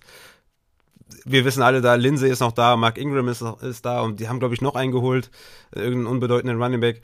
Da schwimmen mittlerweile, da sind das schon vier Running Backs da im Backfield. Er wird, glaube ich, immer noch die 1 da sein. Aber, boah, das, das, also du willst mit den Texans, außer mit, mit Cooks, willst du halt mit niemandem was zu tun haben. Und David Johnson, ja, ich weiß nicht, was für eine Rolle der da haben soll mit Lindsay, mit Mark Ingram. Genau, Rex Burkhead, Dankeschön. Also das ist halt, ja. ich weiß es nicht. Also das ist, nee, also einfach nein. Einfach nein. David Johnson, das, das wird, das wird einfach nicht schön. Wer ist auch ADP wegen seiner Rückennummer 31? Ansonsten, ich kann mir jetzt einfach nicht vorstellen, dass Ach, der ja, da annähernd irgendwas, äh, irgendwas ausrichten wird. Einfach, einfach nein ähm, nee, nicht draften, nicht holen. David Johnson ist das ist vorbei. Ich habe Philip Lindsay auf ja. Running Back 45, weil das jemand fragt. Also ich habe ihn schon nochmal deutlich hinter David Johnson. Aber die werden sich da alle gegenseitig die Carries klauen und die Touches klauen. Also ich will davon einfach gar keinen haben. Ja, ich habe Philipp Lindsay, wie gesagt, sogar vor ihm. Ich habe ihn auf 36, aber ihr seht schon genau das, was Raphael sagt. Das ist jetzt auch kein Running Back, den man unbedingt in seinem Roster haben muss. Mit Upside, aber tatsächlich, wenn auch nur das. Also die, das Upside muss dann eben auch. Aber was für ein Upside? Die, die Offense wird halt kolossal ja. schlecht sein, also vor allem dann auch, wenn Deshaun Watson nicht da ist. Also die, ja. die Offensive Line ist grottig, äh, viel Konkurrenz im Backfield. Er selber ist auch nicht mehr gut, dass man sagt, okay, ist nicht schlimm. Der macht auch mit 10 Carries oder mit 10 Touches macht er, gibt er dir 15 Fantasy-Punkte. Also da ist ja da auch kein Upside. Sehr gut. Wen haben wir als nächstes? Wir haben als nächstes dann äh, James äh, Connor Raphael yes. von dir. Dein Lieblingsspieler. Darfst dein Lieblingsspieler. Ja. Ich habe ihn auf Running Back 28 tatsächlich. Äh, ADP ist Running Back 35. Und ja, ich habe es ja schon ein paar Mal gesagt, der wird die 1 zu 1 Rolle von, ähm, von Kenyon Drake haben, die Early Down Goal Line Rolle von Kenyon Drake komplett übernehmen. Carries Inside 5, letztes Jahr bei den Cardinals hatte Kenyon Drake 22, Chase Edmonds genau einen einzigen. Und wenn du mich fragst, ob ich den Kenyon Drake von letztem Jahr in der achten Runde nehmen würde, würde ich den safe nehmen. Äh, Drake hatte letztes Jahr die siebtmeisten Carries aller Runnerbacks mit 239 und Kingsbury hat ihn wieder und wieder und wieder gefüttert, obwohl Kenny Drake da einfach nur Code mit angestellt hat, hat er ihm immer den Ball gegeben. Und das ist einfach die Philosophie auch von, von Kingsbury, dass er da einen Running Back haben will, der in die Wall läuft. Und deswegen nehme ich Corner all day long vor der achten Runde. Und Running Back 28 finde ich noch sehr, sehr, finde ich noch sehr, sehr gut, ehrlich gesagt. Ich würde den anvisieren, weil ich glaube, der ist der Leadback. Ja? Du siehst es ja anders. Du siehst ja Chase Edmonds vorne.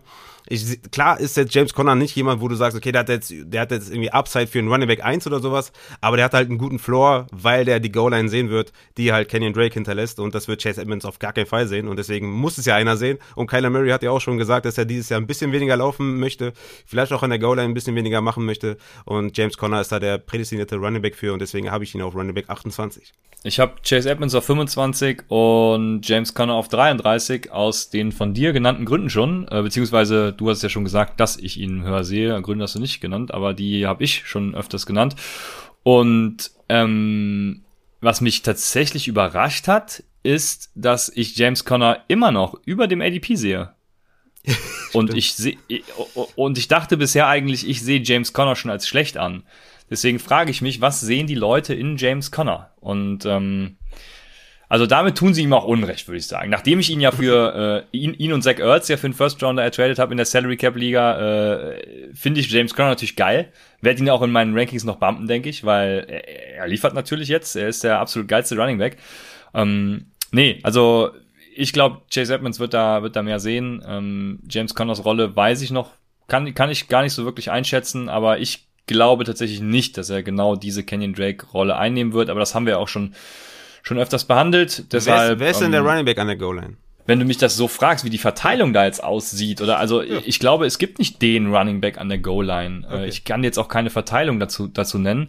Ähm, bin da jetzt auch tatsächlich nicht so krass, äh, habe da keine Stats für, wie es bewerten würde, wie es an der Goal-Line aussieht, aber ich glaube, äh, also Chase Edmonds hat letzte, Anfang letzter Saison, erinnere ich mich zum Beispiel noch dran, auch äh, Touchdowns gefangen, äh, an, anstatt dass Kenyon Drake sie reingelaufen hat oder gefangen hat oder wie auch immer. Deswegen, yo. Also, also nochmal, ne, Kenyon Edmonds, Drake 22 äh, Carries inside 5, Chase Edmonds einen einzigen. Also ich glaub, Ja, Carries, richtig, Carries. Genau. Ja, ja, scheiß auf Carries. Okay. Und ja, es ist halt so. Also äh, Kyler Murray, er hat gesagt, er will weniger rushen, aber damit, ja, ich weiß nicht, ob er damit die Goal-Line meint, weil damit beraubt er natürlich die, das Team einer sehr wichtigen Komponente im Football und das macht halt einfach keinen Sinn. Deshalb, ja, ich sehe da deutliches Potenzial für Chase Edmonds. Dann haben wir noch einen äh, von Raphael Dier, äh, denn ich bin da gar nicht so auf dem Hype-Train und das ist Michael Carter. Ja, was heißt Hype Train? Das ist halt einfach nur eine Abweichung der ADP momentan. Ich habe ihn auf Running Back 34. Das ist für mich kein übertriebenes Ziel, da ich sage, boah, neunte Runde, Michael Carter, go for it. So nicht, aber halt Running Back 49 per ADP, das ist schon sehr, sehr weit hinten. Also da gehen wir schon in die, in die Backup-Rolle. Und Michael Carter, war ja der kongeniale Partner von Javonte Williams bei North Carolina, hat seine Sache sehr, sehr gut gemacht, hat jetzt nicht die große Konkurren äh, Konkurrenz mit Tevin Coleman, äh, Samaji P. Ryan, Ty Johnson. Also das ist jetzt wirklich äh, nichts krasses. Klar, er ist ein bisschen undersized, aber er hat auch auf jeden Fall Receiving Upside, was immer sehr, sehr wichtig ist. Und er ist auch wirklich ein guter Runner. Der geht momentan halt so in der zwölften Runde und ja, für einen Leadback bei den Jets ist das sehr, sehr gut. Also ich würde sagen, zehnte, elfte Runde kann man da auf jeden Fall Michael Carter holen. Ähm, weil, wenn der dann wirklich Leadback ist, hat er halt so ein bisschen, dass man sagt, okay, hier und da Upside wegen dem Receiving Game, weil er da wirklich auch eine gute Nummer ist. Und ähm, du gehst ja davon aus, dass die Jets eine ähm, gute äh, Offense bilden werden. Und dann würde ich auf jeden Fall den Leadback davon haben wollen. Und das ist Michael Carter. Und deswegen habe ich ihn ja deutlich höher als der ADP. Und genau da bin ich mir halt nicht sicher. Ich weiß nicht, wer der Leadback sein wird. Äh, da spielen mir zu viele, zu viele Runningbacks mit. Also du hast ja gesagt, Tevin Coleman, Ty Johnson und äh, Michael Piran. Ich glaube tatsächlich, Tevin Coleman kennt ja auch noch, ah, wie heißt er? Lafleur, ähm, Mike, ne? Nicht Matt, sondern Mike Lafleur. Ihr wisst auf jeden Fall, wen ich meine, den, den Coach der Jets. Der hat ja auch eine äh, Vergangenheit mit Devin Coleman, von daher, ja, bin gespannt. Hab ihn, glaube ich, sogar am höchsten von den Jets Running Backs. Und ja, Michael Carter, klar, Receiving Upside ist da.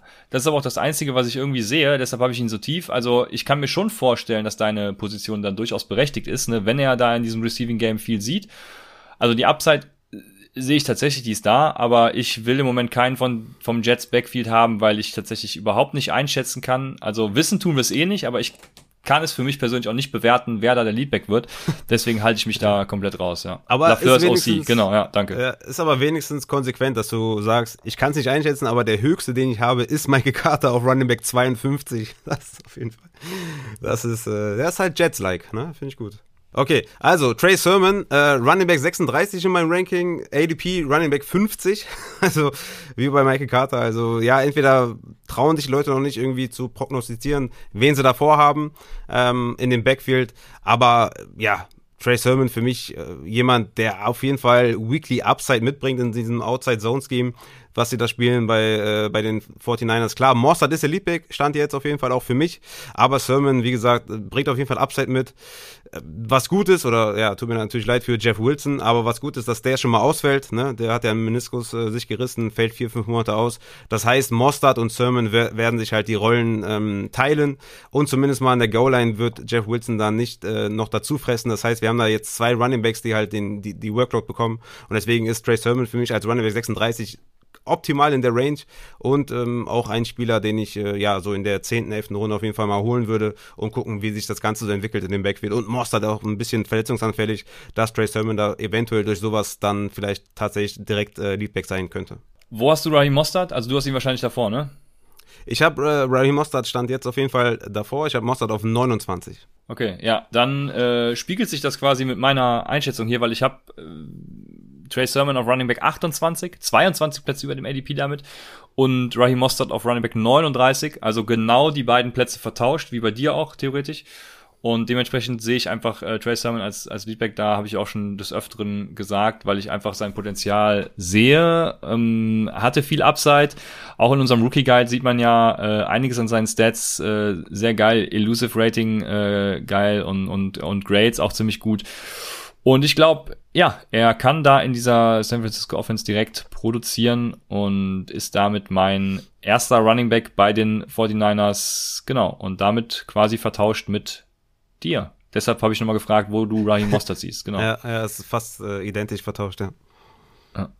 Yo, die Running Backs. Gibt's noch Fragen zu Running Backs? Wir sind sonst durch. Wir haben unsere größten Abweichungen dargestellt.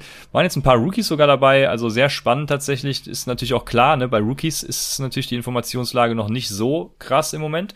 Deshalb, ja, vertraut mir, vertraut Raphael äh, oder nur einem von uns beiden und oder vertraut dem ADP, macht was ihr wollt. Hauptsache ihr nehmt die richtigen Schlüsse mit. Äh, ihr müsst euch auf jeden Fall entscheiden, wem von uns beiden ihr vertraut. genau. Hauptsache, ihr nehmt das Richtige für euch hieraus mit aus dieser Folge. So. Ja. Und jetzt gehen wir zu den Wide Receivers, die sehr spannend sind, wie alles. Denn, Wide Receiver, wir haben ein schönes Madden-Foto. Ich, ich, ich, weiß gar nicht, ob das hier, nicht, dass wir hier auch wieder abgemahnt werden oder so. Ja, das aber es ist, äh, das ist kein Madden-Foto, das ist einfach ein Poster, haben wir ein Foto gemacht. Ja, genau, das habe ich selbst, selbst das, ge, ge, gemalt eben ja, im Photoshop. Genau. Michael Thomas nämlich Wide Receiver 9 laut ADP und ich habe ihn auf Wide Receiver 1 Einfach aus oh, dem crazy. Grund, weil die, was habe ich gesagt, die, die ersten fünf Wide Receiver oder so, ich müsste gucken, die kann man eigentlich blind tauschen von rechts nach links. Aber ich wüsste jetzt nicht, was gegen Michael Thomas an Wide Receiver 1 sprechen sollte, weil, äh, weiß nicht, also ich, ich mit, mit James Winston, ich habe richtig Bock drauf. Ne? Ich glaube, er wird auch tiefere Routen laufen. Ich glaube, er wird tatsächlich nicht so viel anders machen als die letzten Jahre, aber er wird schon einfach ähm, ja, mehr Optionen haben, ne? Also äh, Drew Brees hat ja ein A-Dot von gefühlt minus drei gehabt und dementsprechend ist Michael Thomas halt auch nur für die drei Yards gelaufen oder so. Und ich glaube, es öffnet einfach sein Route Tree und von daher Michael Thomas äh, wird viel sehen, ist auch die einzige, also er ist, er ist so ein bisschen der Devonta Adams der die, diesjährigen Saison oder man könnte einfach sagen der Michael Thomas der vorletzten Saison. Von daher, yo, yeah. let's go. Ja, denke, die Leute haben zum einen noch die Spiele mit Taysom Hill im Kopf, ähm, zum anderen hat er wahrscheinlich vielen die Saison versaut, weil High Ankle Sprain, haben dann für ihn vielleicht getradet und hat dann gar nicht stattgefunden, hat nicht funktioniert mit Drew Brees, hat nicht funktioniert mit Taysom Hill. Ich glaube, das ist noch in den Köpfen der Leute Und ich glaube, es ist noch nicht ganz bei jedem klar, ob jetzt wirklich Taysom Hill startet oder James Winston. Ich glaube, wenn die Leute davon ausgehen, dass James Winston auf jeden Fall startet, dann wird er in der Top 5 Diskussion sein. Momentan haben die Leute, glaube ich, noch ein bisschen, noch ein bisschen Angst vor. Aber für mich auch. Ja, das ist mein Right Receiver 3. Ich gehe auch von einem harten Bounceback aus und ja, find, bin da ganz bei dir. Okay, eins jetzt nicht, aber ja, Top 3, Top 5, die sind schon, ja, das ist schon, schon eine gute Truppe da. Ne? Da kann man nicht viel ja, falsch machen. Genau, also es ist definitiv ein Tier, würde ich sagen. Wen hast du davor? Wahrscheinlich Devonta Adams und Tyreek Hill? Ich habe Adams und Tyreek Hill vorher. Ja. ja, ist fair. Also könnte könnt ich genauso vertreten, ne? Ja, es, es, könnte aber noch sein, dass, äh, Achtung, jetzt wirst du jetzt wahrscheinlich wieder ausflippen, dass ich noch Stefan Dix davor packe. Weil einfach. Äh, ja, da flippe ich natürlich aus. Aber nicht wegen Stefan Dix, sondern äh, du weißt warum, wegen des Quarterbacks. Denn ja. ja. ja. Ja. Der nächste Wide Receiver im Plan ist Cortland Sutton. Yes, Cortland Sutton. Da bist du ja nicht so hoch, wie man hier sieht. Aber Cortland Sutton, mein Wide Receiver 25, ADP, Wide Receiver 33. Er ist für mich die klare Eins in Denver. Ähm, in seiner Sophomore-Season 2019 124 Tage, 72 Receptions, 1112 Yards und 6 Touchdowns, war damit Wide Receiver 19 in der Saison. Hatte einfach eine sehr, sehr gute Saison vor seiner Verletzung, hatte nur zwei Drops bei 124 Targets, hatte 20 Red Zone Targets, das ist ein Top 4 Wert und 11 Receptions, Top 7 Wert unter allen Wide Receivers 2019. Klar, Drew Lock ist nicht der geilste Quarterback oder ist nicht der Quarterback, den du haben willst als Sutton-Owner. Und ich verstehe auch, klar, er hat viel Konkurrenz mit Jerry Judy, Noah Fan, KJ Hamler, Tim Patrick, Melvin Gordon und auch Javante Williams, die natürlich auch ein Stück Brot haben möchten. Aber Sutton ist für mich der beste Receiver bei den Broncos und er war ein Beast vor seiner Verletzung. Und der ist für mich ein absolutes Target, wenn du Running Back Heavy gehst in den ersten zwei, drei Runden und Sutton dein dritter Wide Receiver sein kann in der sechsten Runde, weil overall ist momentan 79, dann ist das mega. Wenn der dein dritter Wide Receiver bei einer Running Back Heavy äh, Formation ist oder äh, Herangehensweise ist, dann ist Cortland Sutton genau der richtige Spieler. Der kann wirklich ausbrechen dieses Jahr, weil viele haben natürlich Angst vor Jerry Judy, viele haben Angst vor, vor Drew Lock, aber Cortland Sutton hat das Talent, er hat die Power und er kann wirklich da sein ADP komplett ausstechen momentan. Jetzt wieder die Frage, wo hast du Jerry Judy? Ich habe äh, Judy, ja, ich bin einfach nicht nicht nicht high bei ihm. Ich habe ihn auf äh, Wide Receiver 43. Okay. Ja, aber okay, es ist nicht, nicht ganz vergleichbar mit der Situation eben, weil ich habe Cortland Sutton auf 36, das heißt äh, Wide Receiver 33 ist er nach ADP. Man muss dazu sagen, das sind Positional Rankings, ne? Tino Sauria meinte eben nämlich äh, M Michael Thomas an 3 wäre total crazy. Das sind Positionsrankings, ne? Also er ist Wide Receiver 3 gewesen, dann in dem Fall für Raphael was, glaube ich. Ähm, also hier ist auch Wide Receiver 33 nach ADP. Und jo, bei mir 36 und ich habe Jerry Judy an 28. Das wäre dann auch wieder eine ähnliche Range gewesen, wo du Sutton hast, aber du hast Judy dann ein bisschen dahinter. Also schon wieder so ein bisschen ähnlich tatsächlich, weil ich einfach sehe, dass Judy da die Nummer eins ist und ähm, wird. Ist, kann man ja nicht sagen, weil Sutton war ja viel verletzt. War das ganze Jahr sogar, ne? Ich glaube, nur ein Spieler da gemacht oder so. Ähm, auf jeden Fall, äh, Sutton hat Potenzial, natürlich, klar. Aber ich bin einfach bei Judy als Wide Receiver 1. Ich, ich, ich glaube, der hat so viel mehr Talent dann in dem Sinne auch, dass er einfach da äh, komplett übernehmen wird. Und dann ist da noch KJ Hamler, dann ist da noch Noah Fant und Albert O und Melvin Gordon und Javonte Williams, nee, Javonte Williams wird wahrscheinlich nicht im, im Receiving eingesetzt, aber. Aber ähm, Cortland Sutton, glaube viele vergessen einfach, dass der vor einem Jahr noch irgendwie Dynasty-wise in der Top 10 Diskussion war. Ne? Ich kann mich noch erinnern, im Discord-Channel, da hat man noch diskutiert, Golladay oder Sutton. Also das, das zeigt auf jeden Fall die Range, wo man Sutton hatte. Und halt so eine also ein Jahr Verletzung bricht natürlich alles zusammen. Ähm, deswegen Cortland Sutton für mich einfach von, ja, von der Physis her, vom Talent her, einfach eine andere Nummer als Jerry Judy. Aber ja, bleibt spannend zu sehen. Für mich auf jeden Fall ein ganz klares Target, was ich an, anvisieren werde, Cortland Sutton. Safe. Ja. Das ist für mich Judy und äh, damit ist das Thema dann auch gegessen. Das, da, da kommen wir uns in unserer Summer League schon mal nicht in die Quere. Ne? Ich nehme dann irgendwann Jerry Judy und du freust dich, dass Colin Sutton noch an Bord ist. Ja, sehr gut. Ich hoffe, die anderen äh, hören nicht zu. Ja, genau. Ja, ja gut, das wird nicht ausbleiben. Ja. Wir, werden, wir werden sehen, was, was die so treiben. Ich freue mich schon auf meinen 1.1-Pick. Also da habe ich jetzt äh, Bock drauf. Jo, dann geht's weiter ich habe einen aus dem gleichen Jahrgang wie Cortland Sutton, wenn ich mich jetzt gerade nicht komplett täusche. Und bin hyped bei ihm, was sonst keiner ist. Da bin ich auch wieder komplett exklusiv. Und das ist äh, Michael Gallup von den Dallas Cowboys. Und ich habe Michael Gallup auf Wide Receiver 38. Das ist 14 Plätze über dem ADP, weil dort ist er Wide Receiver 52. Genauso wie du ihn auch hast. Also da bist du mit dem ADP quasi komplett einer Meinung ich sehe bei Michael Gallup halt einfach äh, das Talent, was er hat und was er auch schon gezeigt hat. Er war ja teilweise, also teilweise konnte man die Dallas Offense ja letztes Jahr alles starten, ne? weil selbst Michael Gallup hatte super Wochen, in denen er echt gut geliefert hat. Und ich glaube, das wird sich festigen noch. Ich, ich weiß nicht, wer für ihn äh, Punkte abgeben wird. Ne? Ich habe so ein bisschen die ja, was heißt Befürchtung? Ich habe ihn nirgendwo, aber so ein bisschen die, die, die Voraussage, dass es Murray Cooper sein wird. Ich glaube, ähm, Michael Gallup wird viel in Murray Coopers Workload reinfressen. Ich glaube einfach, Michael Gallup ist ziemlich geil. Ich bin Michael Gallup-Fan und äh, oute mich. Ja, ich mag Michael Gallup auch sehr gerne tatsächlich, aber ja, er, er wird hier und da Wochen haben, ganz bestimmt, wo er, wo er abliefern will. Hat er auch letztes Jahr gehabt, keine Frage.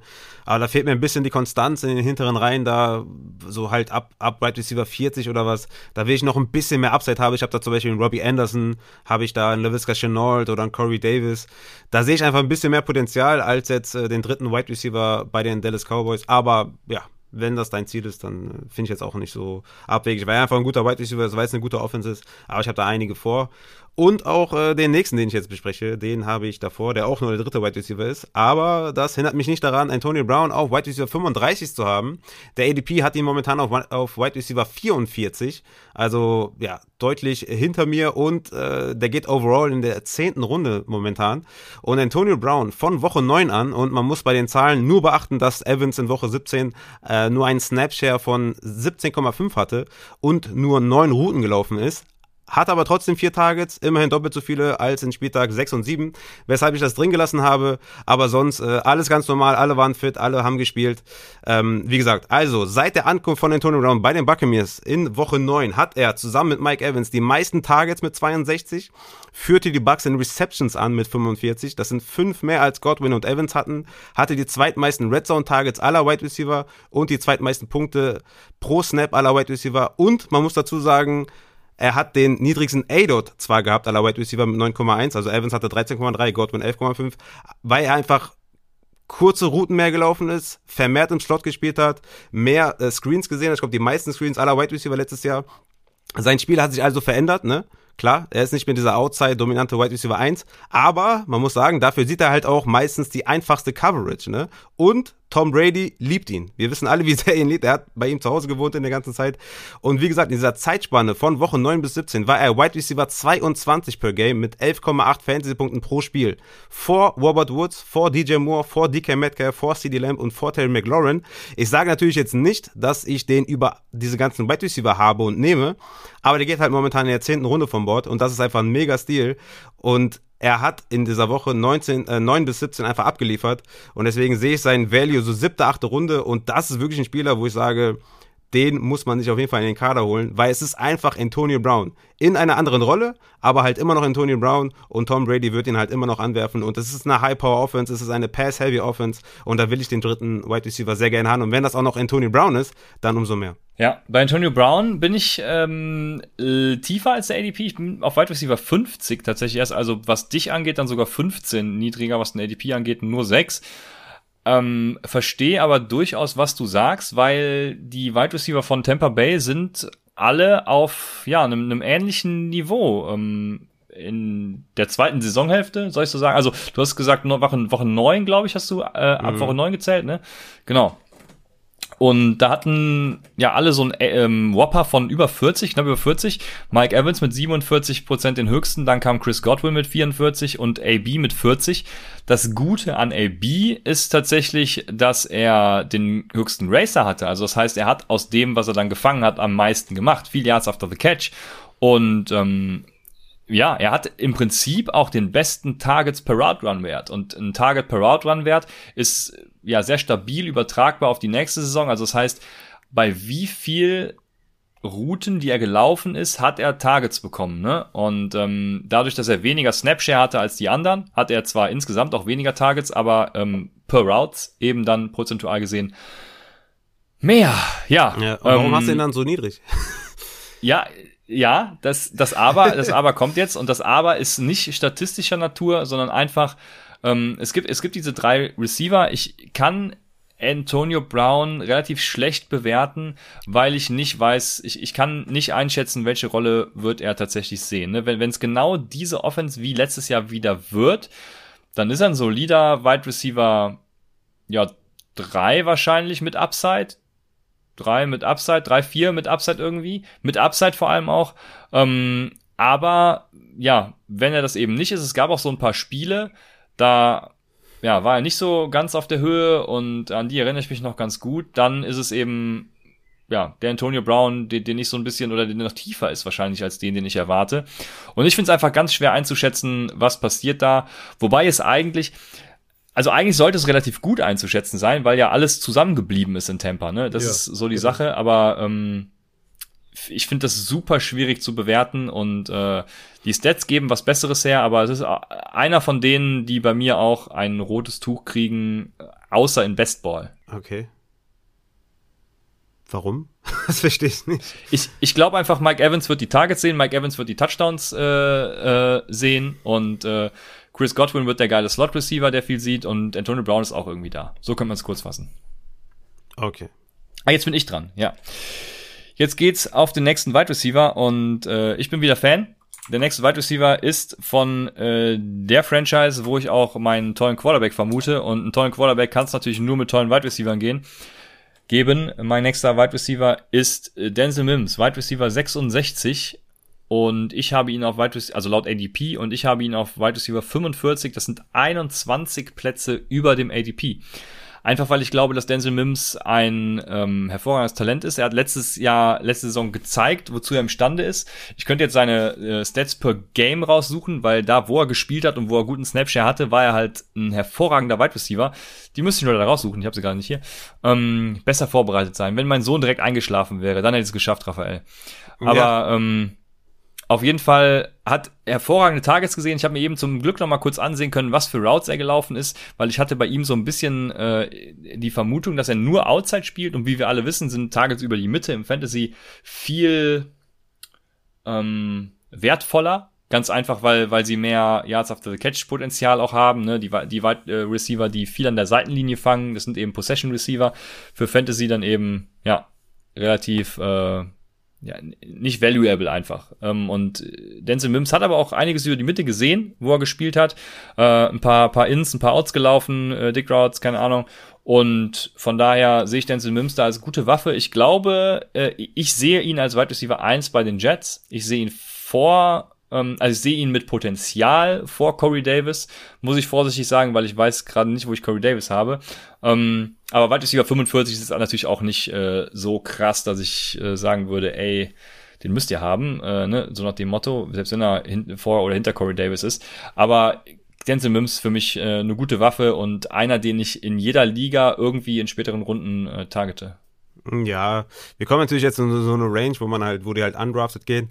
Aber Neben Kadarius Tony war Denzel Mims auf jeden Fall momentan oder in den OTAs jetzt momentan einer der großen Verlierer, weil ich glaube sogar der, der Coach, äh, hier der Hebron hat es auch jetzt hier eingeblendet, äh, Mike LeFleur hat glaube ich selber gesagt, ich weiß nicht, ob dieses, ob diese Quarterbill jetzt eins zu eins ist, aber irgendwie so habe ich auch gelesen, dass der irgendwie nicht so gut in die Offense passt und dass er wohl ja, ja, nicht so und, viel... Und stattdessen Keelan Cole, ne, ja, ja, hier. Ja, also dass er zumindest auf jeden Fall mal, zumindest mal kein Hype, ja, also Klar, wenn jetzt übertriebener Hype von den Coaches gesendet wird, muss man nicht unbedingt Glauben schenken, aber negative Aussagen sollte man dann vielleicht, also ich nehme negative, negative Aussagen dann schon ernster. Ähm, deswegen bin ich da halt raus. Aber Woche 1 wird dann halt zeigen, ob er wirklich da outside die 1 ist. Ich denke, es ist halt Corey Davis und dann äh, inside äh, Jameson Crowder. Deswegen hätte ich da für die dritte Waffe oder vielleicht auch vierte Waffe, je nachdem, äh, wie man da Christopher Herndon natürlich noch erwähnen muss. Und aus dem Backfield noch Michael Carter etc. Ja, bin ich da eher raus, aber Woche 1 wird zeigen, ähm, ich vertraue da jetzt erstmal den neuesten News und äh, wie eben bei Kadarius Tony denke ich einfach, dass da die Reports eher so, ja, so semi gut sind ne, für die Spieler. Ja. ja, ist ein fairer Punkt auf jeden Fall. Kann ich durchaus nachvollziehen. Ich bin trotzdem Fan. Ja, ist auch ein, ist auch ein geiler Spieler, ne? Klar, ich, ich hoffe, es funktioniert auch gut, ähm, weil Dan Mims ist einfach gut und ich hoffe, der wird da seinen Spot kriegen. Und an sich mit Zach Wilson hat er auf jeden Fall auch einen guten Quarterback mit einem guten Arm, der ihn auch füttern kann. Komme ich mal zu meinem nächsten ja. und das ist äh, Devonta Smith von den Philadelphia Eagles, mein Wide Receiver 36. Du bist ja noch höher bei ihm, ja, das ist ja, das ist ja Weltklasse auf jeden Fall. Aber ich bin da, ja, komme ich gleich zu. ADP Wide Receiver 47 bei Devonta Smith und der ist halt instant Nummer 1 Wide Receiver bei den Eagles und weißt du, wer die Eagles letztes Jahr in Sachen Targets angeführt hat? Boah, das weiß ich nicht. Ich wäre geneigt, Dragger zu sagen, aber. Na, es sind sogar, also der erste. Dennis Gönnert. War, nee, auch nicht. Greg Ward mit 78 Targets. Ach, krass, ja. Okay. Dicht gefolgt von Travis Fulger mit 68 Targets. Also, ja, das ist. die beiden werden wahrscheinlich so Richtung, Richtung 30 jetzt gehen in der neuen Saison oder ja, Fulgen wahrscheinlich gar nichts mehr sehen. Aber die Eagles sind halt auch hochgegangen, um ihn an 10 zu draften. Das ist auch immer ein Zeichen dafür, dass sie den Spieler unbedingt haben wollten. Und ein Top 10 Pick für einen White Receiver ist ein klares Zeichen, dass man ihn auf jeden Fall einbinden wird in der ersten äh, Saison in der Rookie Season. Der wird easy über 100 Targets sehen, ganz klar. Der ist die klare 1, bringt massig Upside mit und 11. Runde momentan, also äh, overall 122. Das ist einfach äh, ein absoluter Stil. Für mich Devonta Smith. Du hast ihn ja auf White, äh, White Receiver 23. Ich meine, wem erzähle ich das hier? Das ist mir ein bisschen zu hoch, weil ich einfach äh, von Jalen Hurts noch nicht überzeugt bin. Und dann sehe ich einfach White Receiver vor ihm, die noch mehr Targets sehen als Devonta Smith und in einer besseren Offense spielen. Deswegen bin ich da jetzt nicht so krass hoch wie du. Aber ähm, White Receiver 47 ADP, das ist ja, das ist, das ist crazy für Nummer 1 White Receiver eines Teams. Ja, ich, ich bin ja von Jalen Hurts überzeugt, wie jeder weiß. Ähm, hoffe, dass sich das auch bestätigen wird.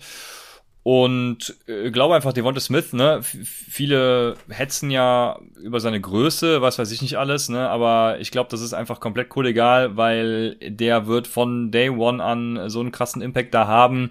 Ähm, äh, der gewinnt einfach durch seine Athletik und kann ja auch sogar gegen Press spielen, beziehungsweise Contested Catches machen. Ne? Ähm, es ist ja nicht so, als wäre der so ein, so, ein, so ein Zahnstocher, den man einfach mal wegpusten kann. Also der, der, der spielt ja trotz seiner Größe und seiner, seiner Schmächtigkeit sehr physisch. Und das ist einfach ein Punkt ähm, bei den Eagles, da sehe ich großes Potenzial. Ich, ich glaube, Devonta Smith wird, wird ganz schnell da reinkommen, dass er tatsächlich Wide Receiver 1 bei den Eagles wird und ich, wie gesagt, Jalen Hurts, äh, von dem halte ich ja nicht gerade wenig. Ich hoffe, hoffe, dass er einfach äh, einiges zeigen wird. Die Eagles sind für mich immer so ein Fantasy-Sumpf, äh, so ein Fantasy-Moor, äh, will ich eigentlich immer relativ wenig mit zu tun haben.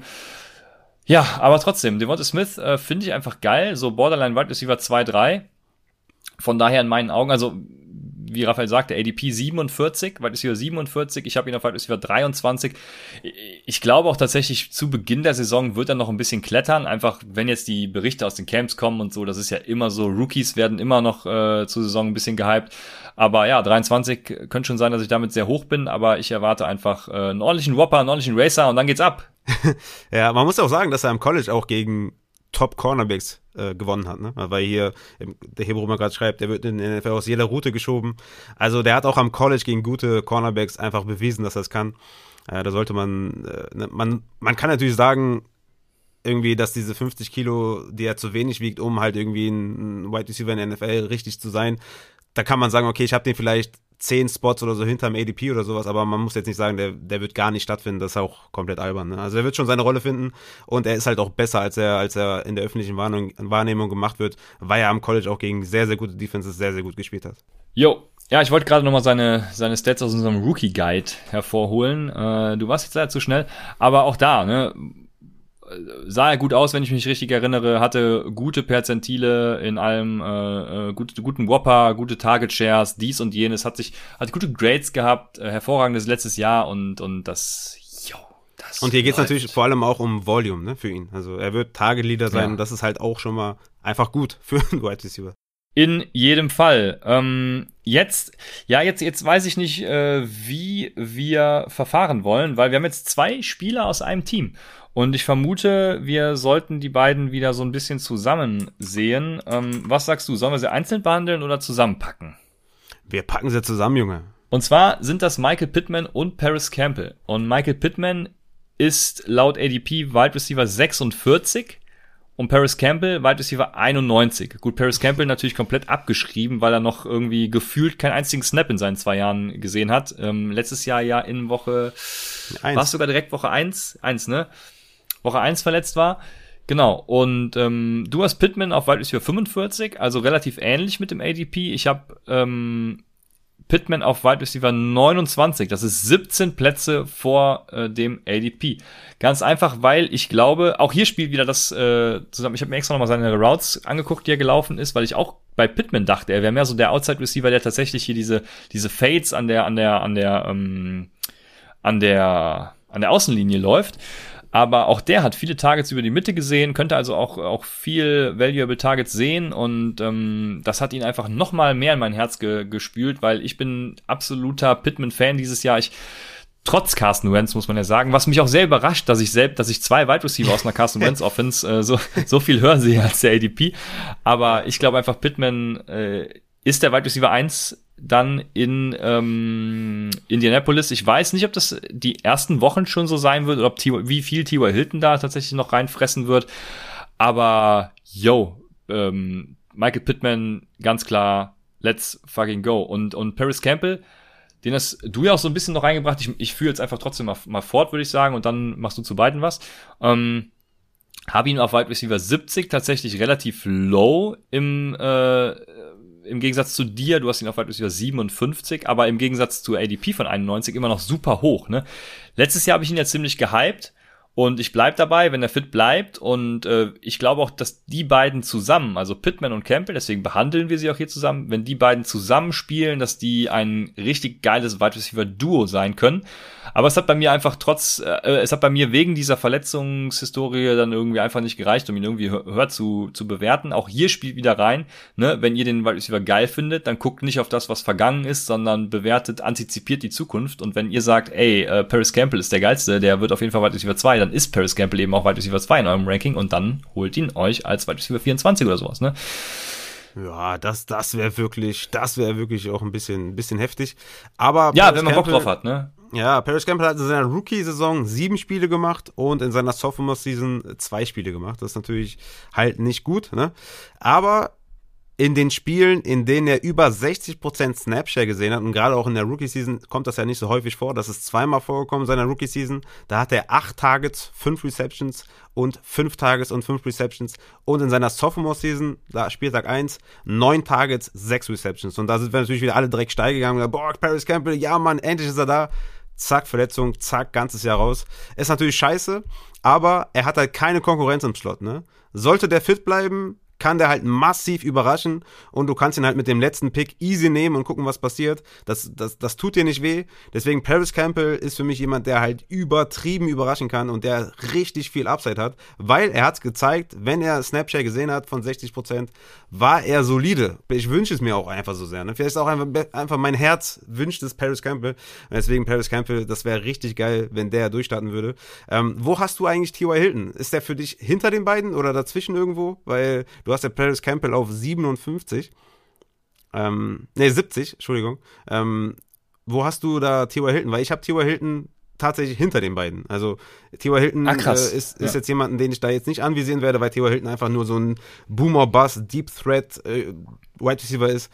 Ja, und äh, möchte ich eigentlich nicht haben mit Carson Wentz. Da würde ich dann lieber die kurzen Optionen haben mit Paris Campbell und mit, mit ähm, Michael Pittman. Ja, ähm, ich sehe gerade, dass ich Paris äh, T.Y. Hilton hier auf 54 habe. Das wäre quasi genau dazwischen, ganz einfach aus dem Grund, weil ich glaube, dass er vielleicht in den ersten Wochen noch ein bisschen reinfressen wird. Ich, vielleicht kann man ihn dann noch ein bisschen traden. Ähm, aber ich glaube, Pittman wird da ob, auf kurz oder lang tatsächlich dann, dann übernehmen. Hab ihn tatsächlich noch auf 54, aber yo, oh, wenn ich dann aber auch sehe, die Wide Receiver, die da so, die da so in der Range sind, ne, also so ein Daniel Mooney zum Beispiel würde ich über ähm, T.Y. Hilton nehmen und den habe ich jetzt zwei Spots drunter. Und ähm, ja. solche Sachen halt. Ein, ein, ein Cole Beasley, ne? Also, weiß nicht, den, den trotz meines Josh Allen Hates würde ich den wahrscheinlich über T.Y. Hilton nehmen. Den habe ich jetzt auch einen Spot tiefer.